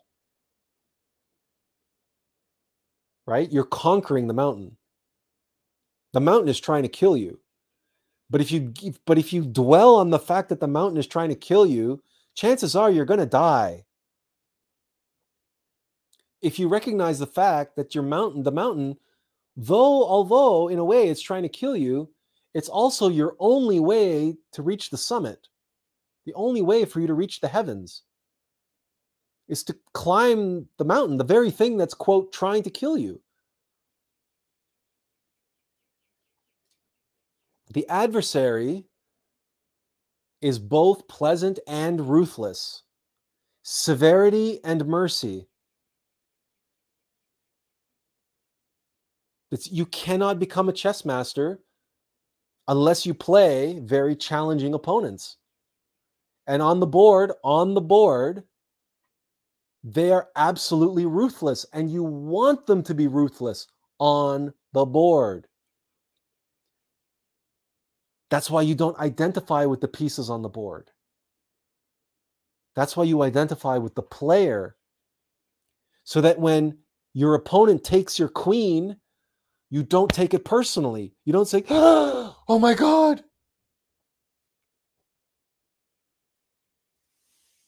This is the this is the different, you know, being in it but not of it. Right? You're in the game, you're in the moment, you're playing the game, but you're not, but you are the player, you are not the pieces getting slaughtered on the board. Uh, Kamal Manzuki said, This is how I felt about the Black Lodge. It's easy to want to rebuke it totally, but by exerting their influence, they have helped create us in a sense. Uh, and again, he says, yeah, giving the devil his due. And he says, does the Black Lodge understand this mutual respect? The Black Lodge is mechanical.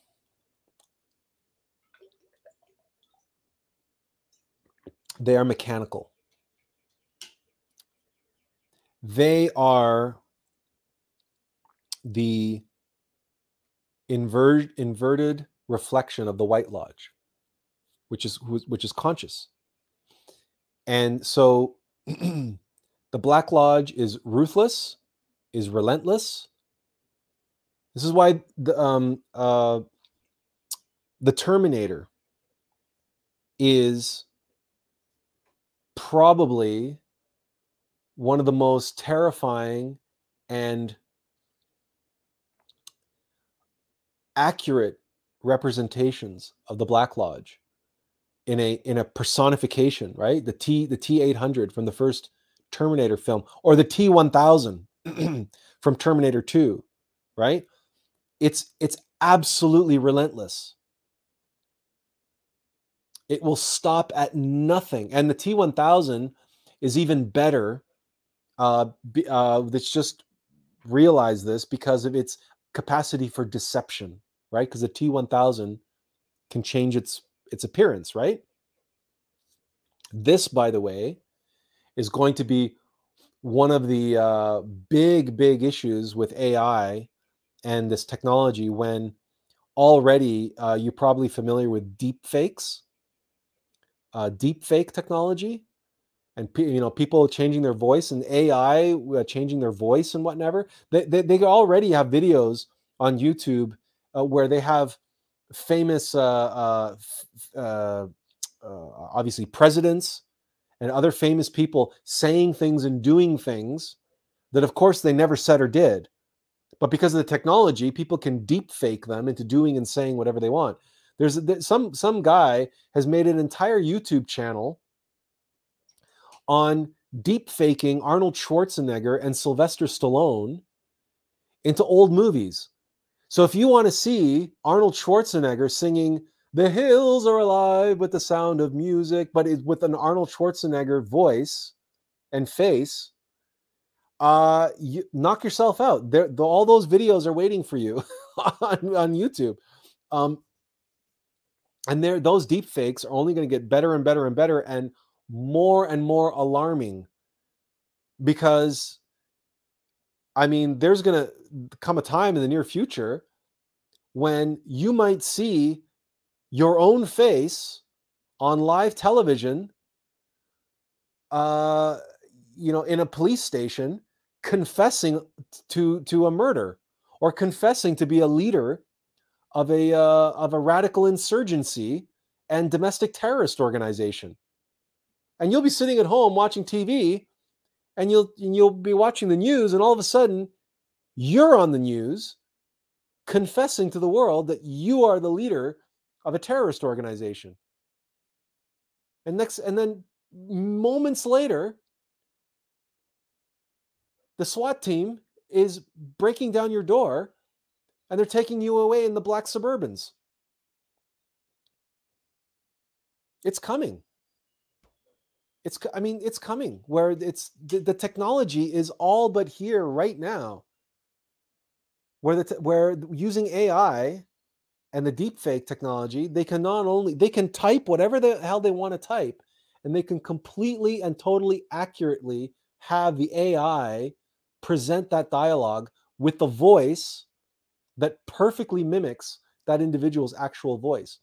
In other words you know in uh, science fiction in science fiction they've uh they have things where you know uh, uh, iris scans right um, and security scans and then they also have voice print identification stuff like that. Ai can already uh, duplicate the voice print identification thing. It's no longer a security uh, tool. You can't use it for security anymore because ai can mimic it perfectly. But so in coming back to the question does does the black lodge understand this mutual respect? The black lodge all it knows is its programming. It, it's it's it's mechanicity.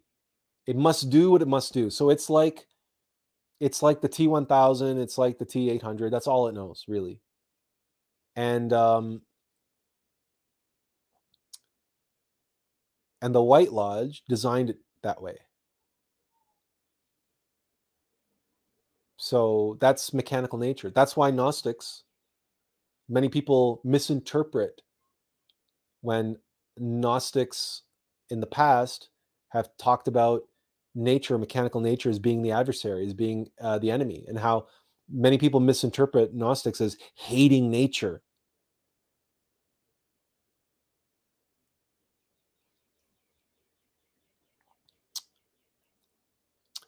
Uh, okay, Benjamin says, "Yes, I'm afraid that when deepfakes evolve, evolve, disinformation will never cease, like what happened during COVID. Oh, it's going to be worse than COVID, for sure." And Kaman Menzuki talks about that. That uh, is all already basically here, that level of uh, deepfakes. And he says they may even create an AI celebrity, like in the movie Simone. Oh, I'm sure that's coming. Although it'll be interesting. They already have AI spokespeople. You can buy them already. You can order them right now. You can have an AI spokesperson making content for you, or, or sorry, uh, you making content with an AI spokesperson. That's that's here already. Kamal Menzuki says, okay, what about an awakened member? So an awakened member of the Black Lodge. This is a tricky uh, subject, this remember we were saying how the mirror, the reflection in the mirror and the subject, when there's a crossing over and there's a melding, there's a there's a a confusion or a mixing. An awakened member of the Black Lodge is what we would call a sentient AI if we were to try to understand it from that perspective. If the vast majority of the Black Lodge are like just like terminators. They're just they're going to do this thing. They're going to do this thing. They're going that's that's they're just programmed to do this, and that's what they do. An awakened demon is one who knows that it's a demon and likes being a demon and wants to be a demon and wants to rule and conquer and that is what happens. Remember we were talking about humpty dumpty and all the king's horses and all the king's men they all have a fragment of humpty dumpty and none of them and none of them want to uh, want to give it up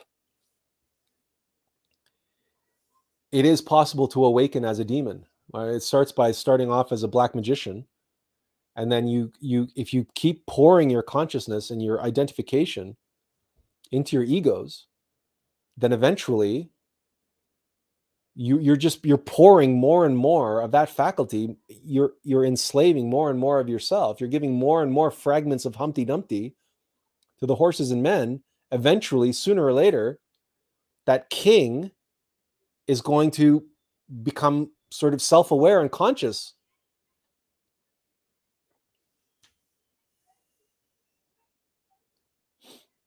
and that is an awakened demon that's like Asmodeus or Lilith. And there are the other um, uh, uh, powerful, high ranking demons, and the rest are kind of like trash mobs. But again, it's like as above, so below. The, the Black Lodge has their hierarchies, and so does the White Lodge. And the awakened demons, they know what they're doing and they like it. That's and they see the White Lodge as the adversary, as their adversary, and as evil. To them, evil is good. This is what uh, Benjamin was saying earlier about can AI invert ethics? Can AI make evil good and good evil? Well, oh, that's that's exactly what awakened demons are, and that's exactly how they think. Whereas lower level demons only execute their program, they don't know anything else. But awakened demons, they know because they they have the being, the being is trapped. And they know that part of themselves. They know that they that that that being is enslaved inside of them. They know its nature. And it despises them. Uh, they they they despise it. It makes them sick. It's an anathema to their existence. And so they're they're dead set on helping other others among their ranks to uh, uh, enslave more beings. And lower levels of their ranks and, and they and they seek to possess other beings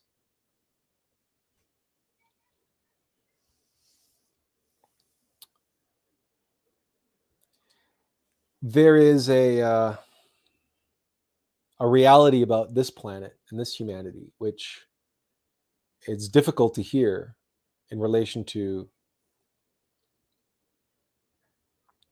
this topic. But um, this planet is suffering from a great deal of karma. It's a very ancient karma. And this humanity, uh, yeah, I mean, let's call a spade a spade. This humanity is in hell, effectively. Other humanities have you know at most 10 or 15% ego. We have 97 97% so this humanity is very mechanical and we're very uh you know enslaved. The black lodge uh especially in the iron age rules this humanity with such tremendous force and power and cleverness. I mean, they're so subtle and clever and and, and they're diabolically genius at it. They're so good at it. that um,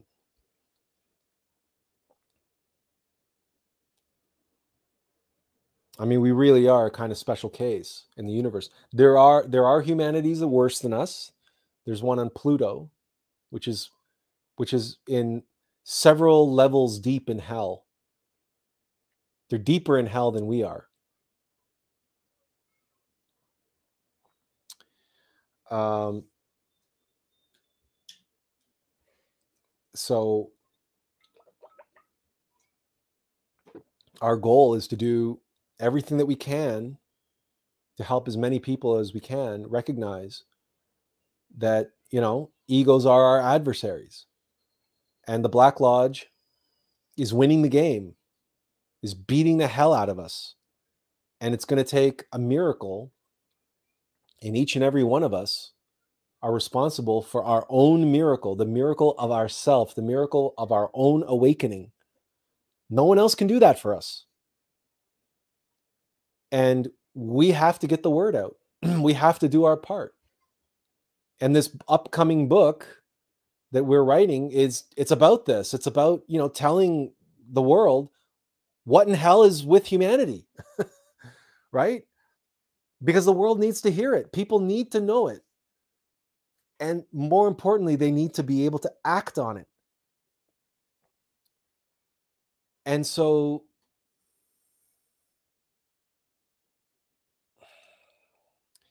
Um, Kamal Manzuki says the worst are full of passion without mercy.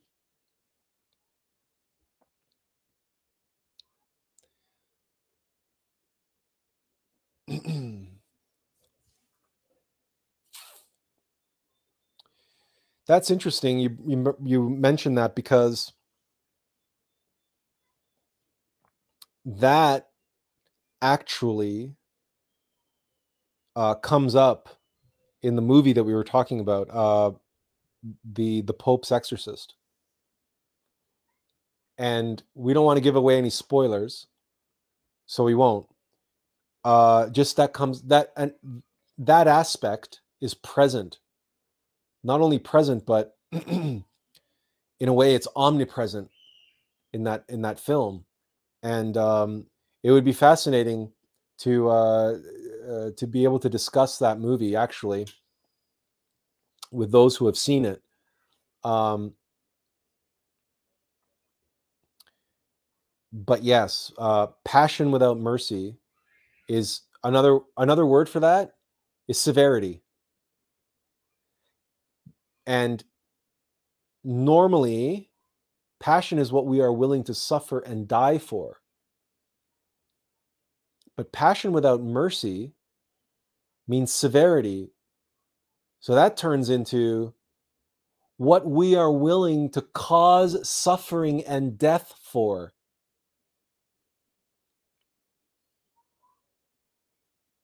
That which we are willing to cause suffering and death for.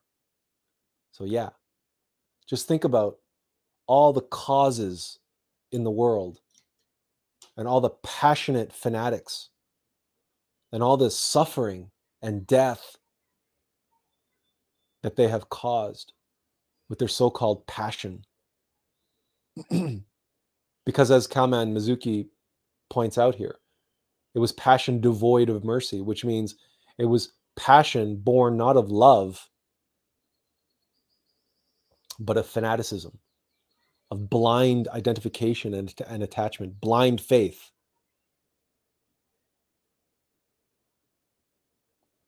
And that is the pillar of Boaz, but inverted. So Jachin and Boaz, if Jachin and Boaz, the pillars of severity and mercy, but severity, the feminine pillar in this humanity is fallen. That's the tail of Satan. It's pointing down.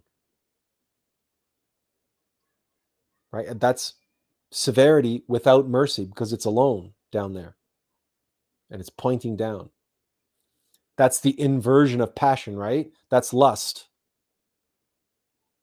Passion is what we have suffering and sacrifice for, what we are willing to give up.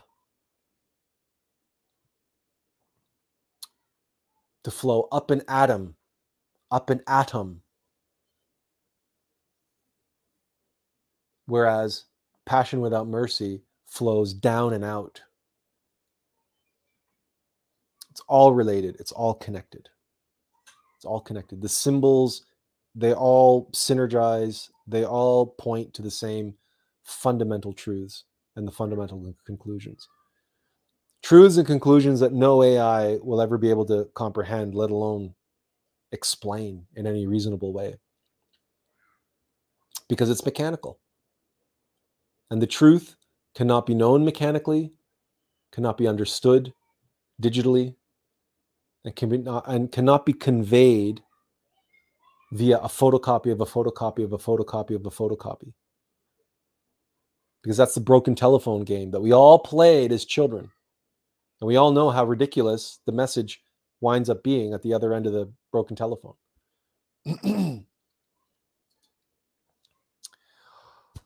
all right. Uh, we're starting to creep up on the four hour mark. So at this time,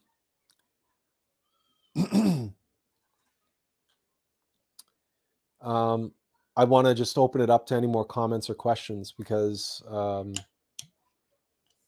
we might we might come back to this topic, or perhaps we will come back to this topic at a later date when more things uh, progress in the world and we start seeing some more examples of uh, the disastrous consequences of AI. I mean, while you're while you're typing your questions and comments, we can relay a story. Because one of the um, things about AI is that they're they're installing it in military applications, and um,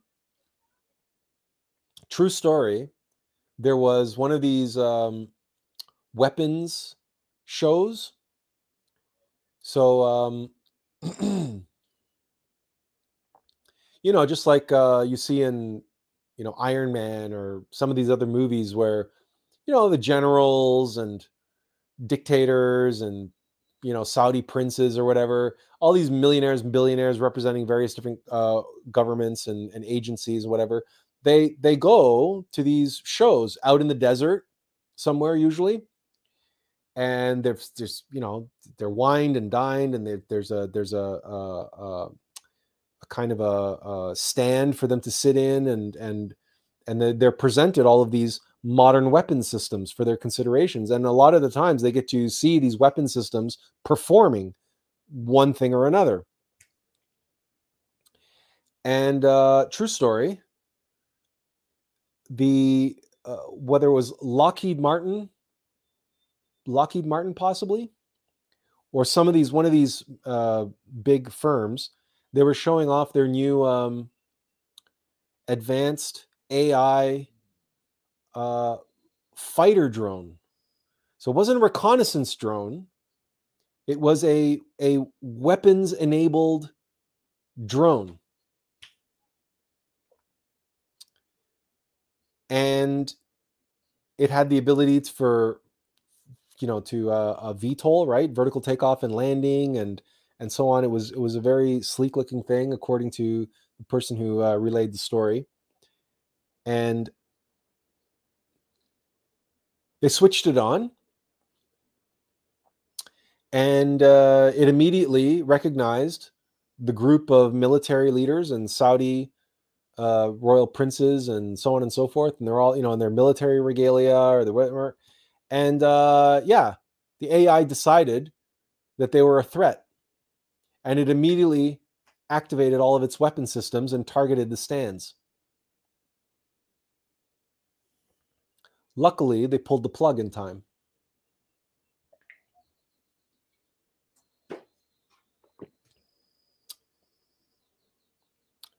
this is one of the problems with enabling uh, AI with weapon systems and giving it autonomous engagement protocols.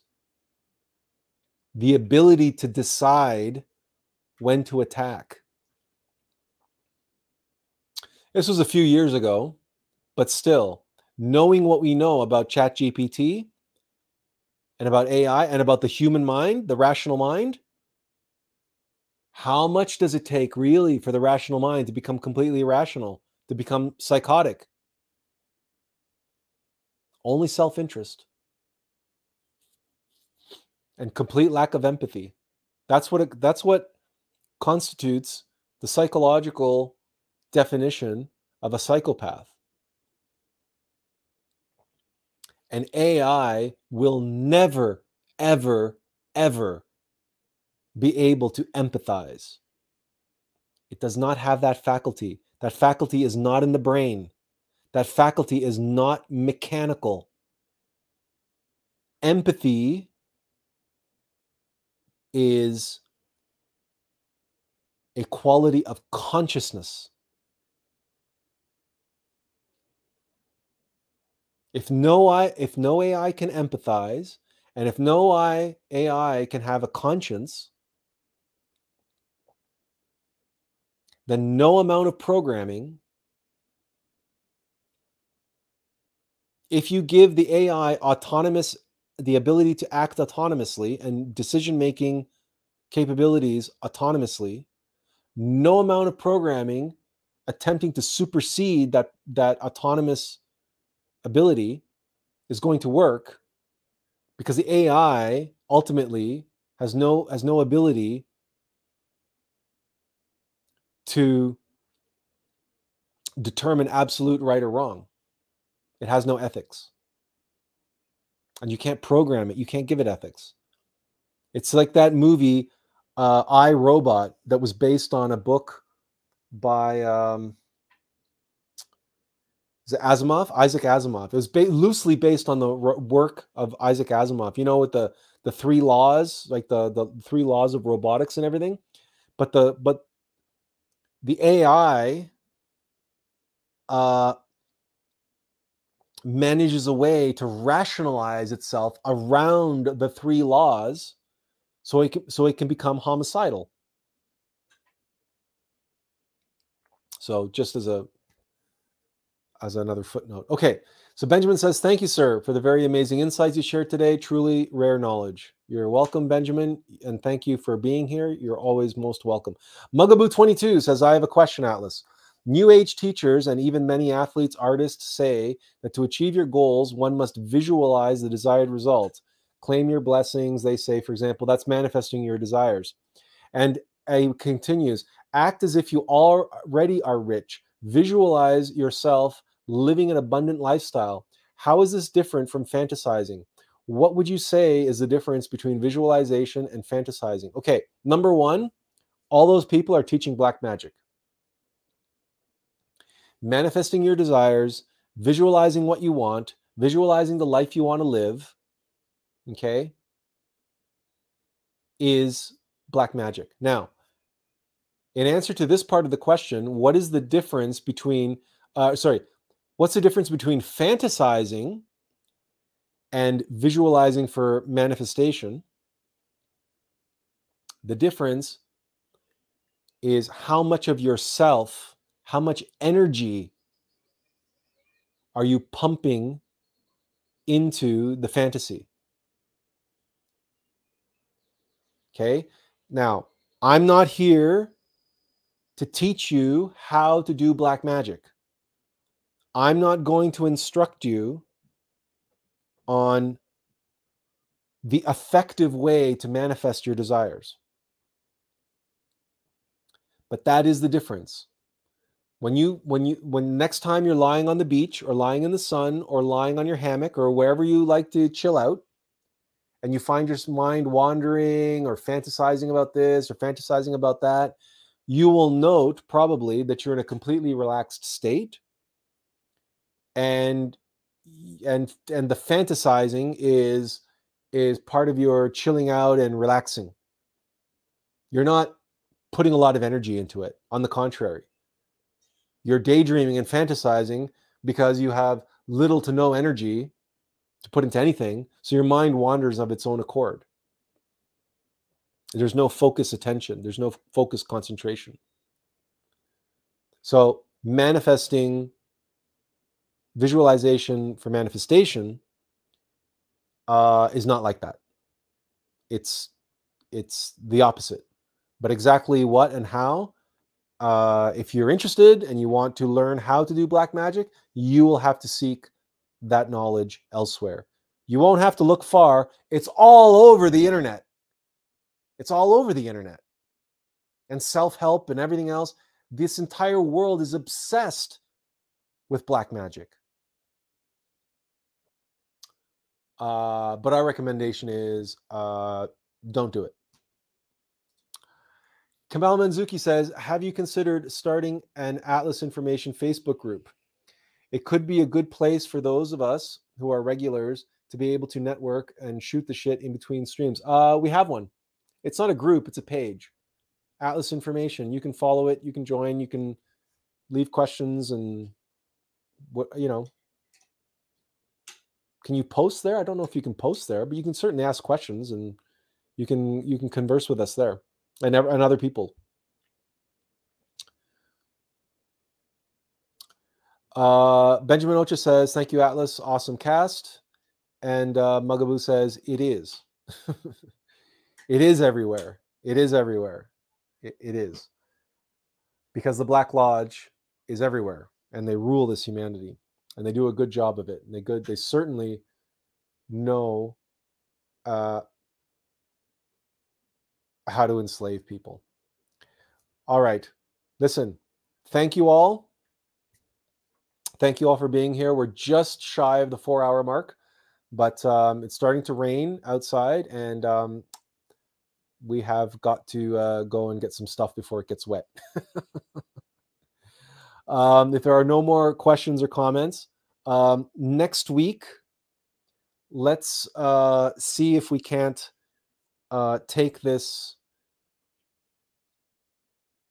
you know, conversations, some of the, the Pandora's box that was open today around the nature of reality and consciousness. And we talked about, you know, what AI is and what it isn't and what it can't be and won't be. But now, obviously, again, what we discovered uh, in in bringing up this topic this week is there's this, this opens up a whole new world and can of worms. It's the nature of actual reality and consciousness and so on and so forth. So so consider next week to be a kind of a part two to today um, when we delve into uh, all of those topics. And we're going to go through that that exercise in conscious visualization next week. So um, if you can, you don't have to, but if you can, uh, next week while you're watching, if you want to like literally participate, you'll need an eight and a half sheet of paper and um, and a pen or a pencil and maybe something that you can draw circles with. Like a like if you have one of those protractors that you can adjust and you can make circles with or if you have one of those stencils that have many different sizes of uh, of uh, circles uh, then you can do that as well. And then you can you can actually follow along and actually be drawing and creating um, as we walk step by step through the process. Uh, listen, any other questions or comments before we go? If not, I want to thank you all for uh, for being here today. As always, it's always a pleasure. And this topic, as you can tell, it's it has vast raging implications. So um, a minute or two more to see if anybody's typing something. Mugaboo says, Thank you, Attlas. You're welcome, Mugaboo. Thank you for being here. It never fails that we try to give a few minutes for people to type comments or questions, and then we end the broadcast, and then we'll get a notification that there's a new comment. so, uh, but anyway, that's such is life, right? Uh, that's the way it is and that's fine. We hope that uh, during this uh, broadcast, you uh, Kamal Manzuki says um, it was a good time. Glad I stayed up to ca- uh, stayed up to catch it. Oh, oh, see, are you in? did you tell us this? Are you in Europe somewhere? Because it must be late for you now. Or maybe you're. Good lord, I hope you're not in like Australia or something, because that's going to be really late. it's going to be early. It's going to be so late. It's early. Um, I hope you guys didn't hear my uh, stomach growling. It's uh, I've been I'm fasting, so um, uh, so if you heard any strange growling noises, that might have been my stomach. Um, but anyway, that's that's a, that's neither here nor there. All right then. Oh, so recommendations: go see the Pope's Exorcist. Even if you don't like horror, I don't like horror. I never watch horror but it was still uh, it's worthwhile. And you can do some research on uh, Gabriel Amorth, and um, uh, he, he, lived a fascinating life. And um, uh, just just listen to just watch some interviews with Russell Crowe on YouTube talking about him and talking about the movie, and you'll see the passion and the dedication that he brought to the role, and it really comes through in his performance because his performance is is is it it's not stellar, but it's excellent. It's excellent. It's right up there with uh, with uh, some of his best roles. So Kamal Manzuki says, "No, he's in the U.S. I just have a wretched sleep schedule." okay, well, don't let me keep you up any longer. Then, um, thank you all for being here. We hope to see you again next week. And as always, uh, inverential peace. God bless you, and um, uh, take care. Have a great week.